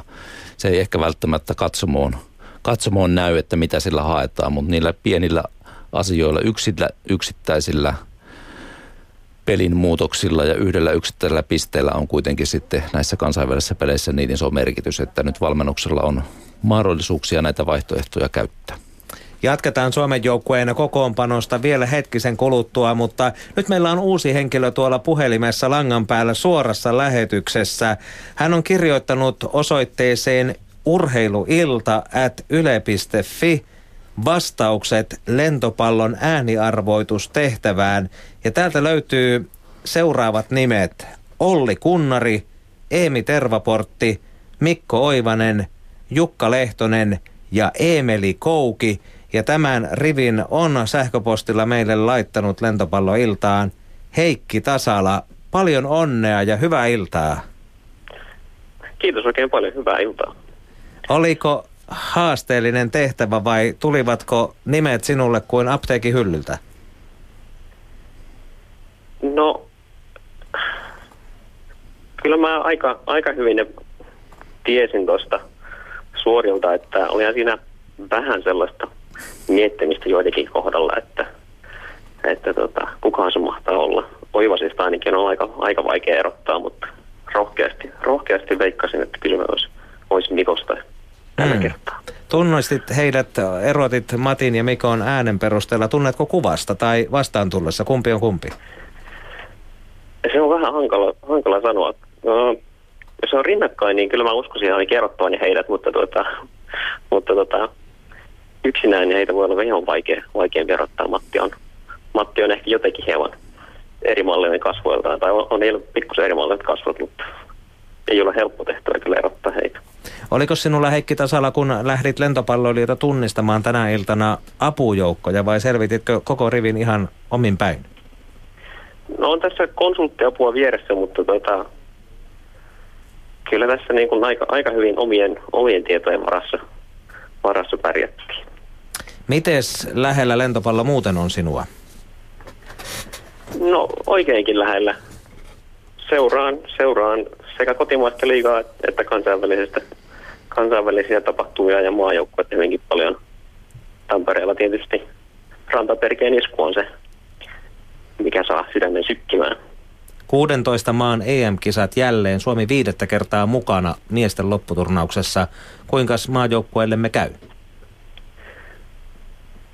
Se on, se on vaikea kysymys. Tota, alkulohko on todella, todella kova ja jos edelleenkin pudotuspeleihin edetään, niin siinä tulee todella kovia vastustajia myös. Mutta kyllä mä uskon, uskon että alkulohkosta mennään jatkoon, vähintäänkin Slovakia kaatuu. Ja sen jälkeen, sen jälkeen on sitten kyllä hieno tilaisuus tehdä suuria tekoja. Asiantuntijat tässä lähetyksessä veikkasivat, että aloituksessa Suomella perjantai-iltana Ojansivu Hakkuri, Kunnari ja Sivulla yleispelaajat keskellä Sinkkonen Tampereelta ja Siirilä Tiikereistä – Liberoksi Kermistä tarjotaan ja Tervaporttia Passariksi. Mitäs mieltä sinä olet aloitusseitsikosta? Kelpaa minullekin ihan, ihan mainiosti. Siellä on tietysti Sammelua, Sammelua Tuomas miettii kovasti, että ketkä on parhaassa iskussa ja kellä onnistutaan parhaiten lyömään vastustaja, mutta tuo kuulostaa oikein hyvältä nipulta tuo seitsikko. Hienoa. Heikki Tasalla täällä studiossa pompotellaan nyt viimeisiä kertoja lentopalloa, jossa on Mikko Eskon nimikirjoitus ja tämä pallo on lähdössä sinulle. Koska olit nopein, laitoit sähköpostiin sekä etunimet että sukunimet. Sähköposti saapui ajassa 19.43. Taisto Santalalle Sastamalaan laitamme nyt sellaiset Juha Mietomaiset terveiset. Taiston rivi tuli kolme minuuttia ennen kuin Heikin, mutta kun nimenomaan painotimme, että pitää olla etunimet ja sukunimet oikeassa järjestyksessä, niin Taisto laittoi Olli Kunnari, Eemi Tervaportti, Mikko Oivanen, Jukka Lehtonen ja E. Kouki. Ja nyt vaan Jyry on niin tyly, että E. Kouki ei riitä, vaan Heikki Tasala puhelimessa kisan voittajana ajaa ohi sadasosa sekunnilla kolmella minuutilla ajassa mitattuna, mutta noin muuten ero on hiuksen hieno. Heikki on ykkönen ja Taisto tänään sitten kisassa tavallaan kakkonen, mutta vähän se etunimi siellä nyt sitten häneltä jäi uupumaan kohdassa viisi, eli E. Kouki ei riitä. Haluttiin sinne Emeli Kouki ihan kokonaisuudessaan. Pysy Heikki vielä langalla. Janne Nieminen ottaa sinulta yhteystiedot pallo tulee postissa ja sitä hypistellessä on mukava sitten seurata EM-kisoja vai kuinka? Kyllä vaan kuulostaa oikein mukavalta. Siitä saa stressiä purettua jännissä paikoissa. Kiitoksia sinulle. Onneksi olkoon pysy langalla ja Janne juttelee kanssasi vielä lisää. Ja me otamme tähän vielä ennen loppupuheita studiosta yhden avainpelaajan mietteet Suomen joukkueesta ennen kisoja. Eemi Tervaportti, EM-kisat ovat ovella ja Suomella kolmen perättäisen pelin haaste edessä. Venäjä, Serbia ja Slovakia. Mitä kaikkea se vaatii, että viikonloppuna napsahtaa kohdalleen? Kyllä se vaatii sen täydellisen, no en, en sano täydellistä onnistumista, mutta, mutta joka ajan on oltava tikissä ja valmiina pelaan, että, että kolme peliä tiuhaan tahtiin. Vielä aletaan ekana iltana myöhään illalla peli. Sitten on taas aikaisemmin seuraavana päivänä, että palautumisaika on tosi vähän, että, että toi, siinä pitää olla joka ajan tarkkana ja palautua mahdollisimman hyvin. Edeltävissä harjoituspeleissä on käytetty materiaalia laajasti, mutta luuletko, että perjantai, lauantai ja sunnuntai vedetään kutakuinkin samalla seitsikolla? No sitä ei ikinä tiedä, että, että toi, jokaista äijää meidän joukkossa tarvitaan, että, että että toi kuitenkin kolme peliä, kolme peliä ja kolme tiukkaa peliä, niin, niin toi ei varmastikaan pystytä pelaamaan samalla kuusikolla, kuusikolla että sen takia meillä on 200 pelaajaa joukkueessa, ketkä voi laittaa kentälle, että niin. Ville Junturan näytöt, ne putkahtivat Salossa noin esiin mukavasti, mutta miten sinä koet sen, kun Mikko Esko ei olekaan nyt siinä rinnalla kumppanina, vaan Raisi on Loimun pelirakentaja on sinun parisi? Tietenkin Mikon kanssa Mikon kanssa pelattiin monta vuotta, monta vuotta tässä maajoukkueessa. Ja, mutta taas nyt on niin sanotusti uusi lehti käännetty, että ollaan Villen kanssa tässä. Ja, ja toi ihan samanlaisesti toimii, toimii se kemia meillä, kun, meillä, kun toi Mikon kanssa toimii, että, että paljon saa neuvoja ja on se niin kuin yksi silmäpari lisää tuolla kentän laidalla, mikä pystyy antaa neuvoja sitten taas toisinpäin, että kun on itse vaihdossa, niin pystyy antaa, antaa neuvoja siitä, että, että hyvin, hyvin toimii, enkä näistä minä uhkana, näen sen enemmänkin mahdollisuutena. Eemi Tervaportti, mikä on sinun visiosi Suomen joukkueelle EM-kisoihin? Hyvä visio, mennään pitkälle, että, että saadaan heti alusta hyvä, hyvä höyki päälle ja sitten alkulohkosta jatkoa ja sitten taivasrajan.